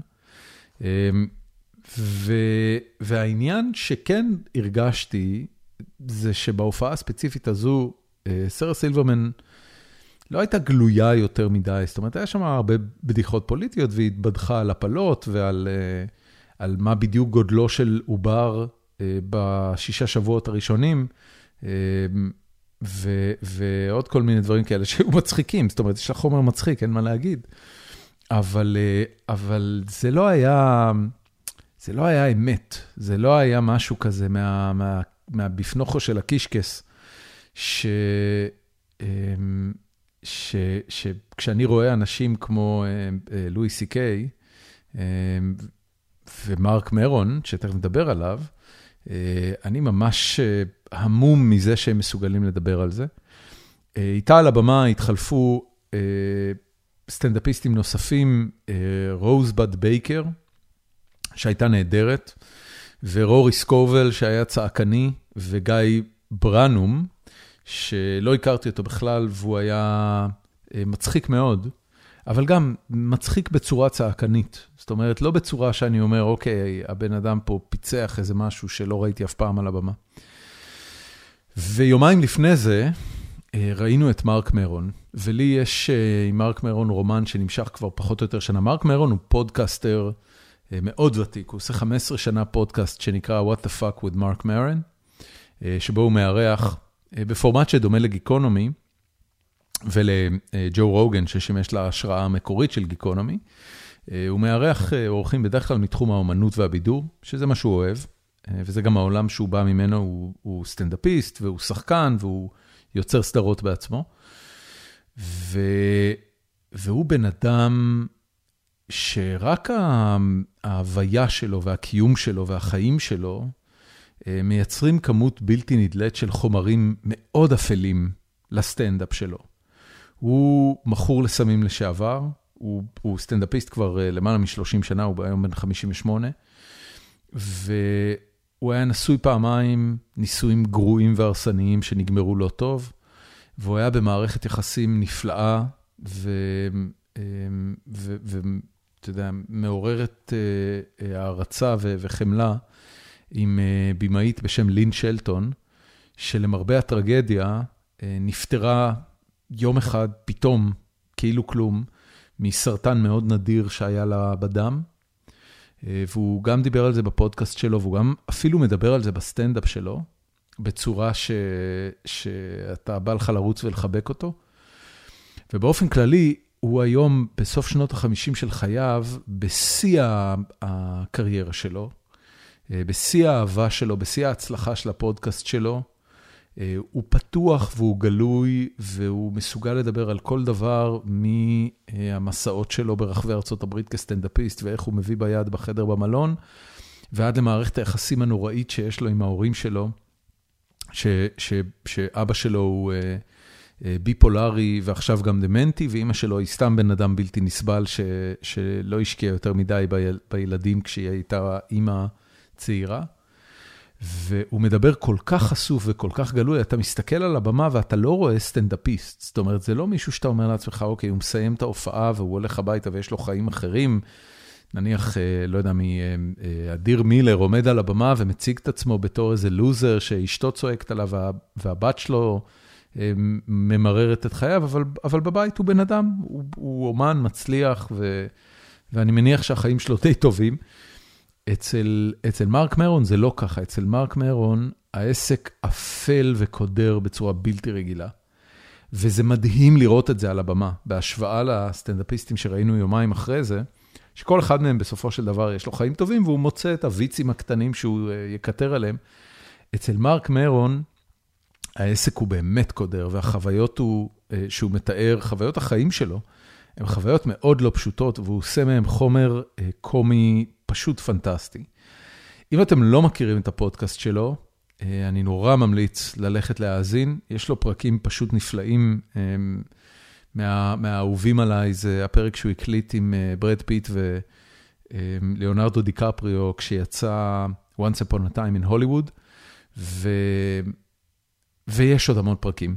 אה, לאחרונה הוא הקליט פרק נהדר עם אריאנה, אריאנה דה בוז, שקיבלה את האוסקר על West Side Story, ויש לו אה, פרק נהדר שהוא הקליט עם פלי, עם הבסיסט או המתופף של אה, Red Hot Chili Peppers לקראת האלבום שיצא להם עכשיו, אלבום מעולה אגב, כאילו יציאה לא נורמלית על Red Hot Chili Peppers. ו, ויש לו עוד המון פרקים, ומעבר לזה, הפרק עטוף בחפירות קצת כמו שלי, רק הרבה יותר אה, מוצלחות ו- ו- ומצחיקות, שקשה לא להתאהב בו דרכם. אה, אני לא יודע אם הייתי מסוגל להיות חבר של הבן אדם, כי באמת הוא מתאר את עצמו כאישיות בלתי נסבלת, אבל לפחות כשזה מוגש לך באריזה של פודקאסט ושאתה יכול רק להאזין וליהנות, הוא עושה את זה בחסד. הוא גם, יש לו יוקרה על זה שהוא היה הפודקאסטר היחיד אי פעם שראיין נשיא אמריקאי, זה היה אובמה וזה היה פרק מאוד מפורסם. שעדיין זמין להאזנה. אז אה, אני ממליץ בחום גם על אה, הפודקאסט, גם על הסטנדאפ specials של מרק מרון, ואתם תשמעו עליו uh, ממני עוד, כי, כי אין uh, סוף ל, לכמה אני נהנה לצרוך את הבן אדם הזה ואת התוכן שלו. זהו חברים, זאת הייתה החפירה שלי להיום. Uh, תודה רבה שהאזנתם, נתראה בפרק הבא.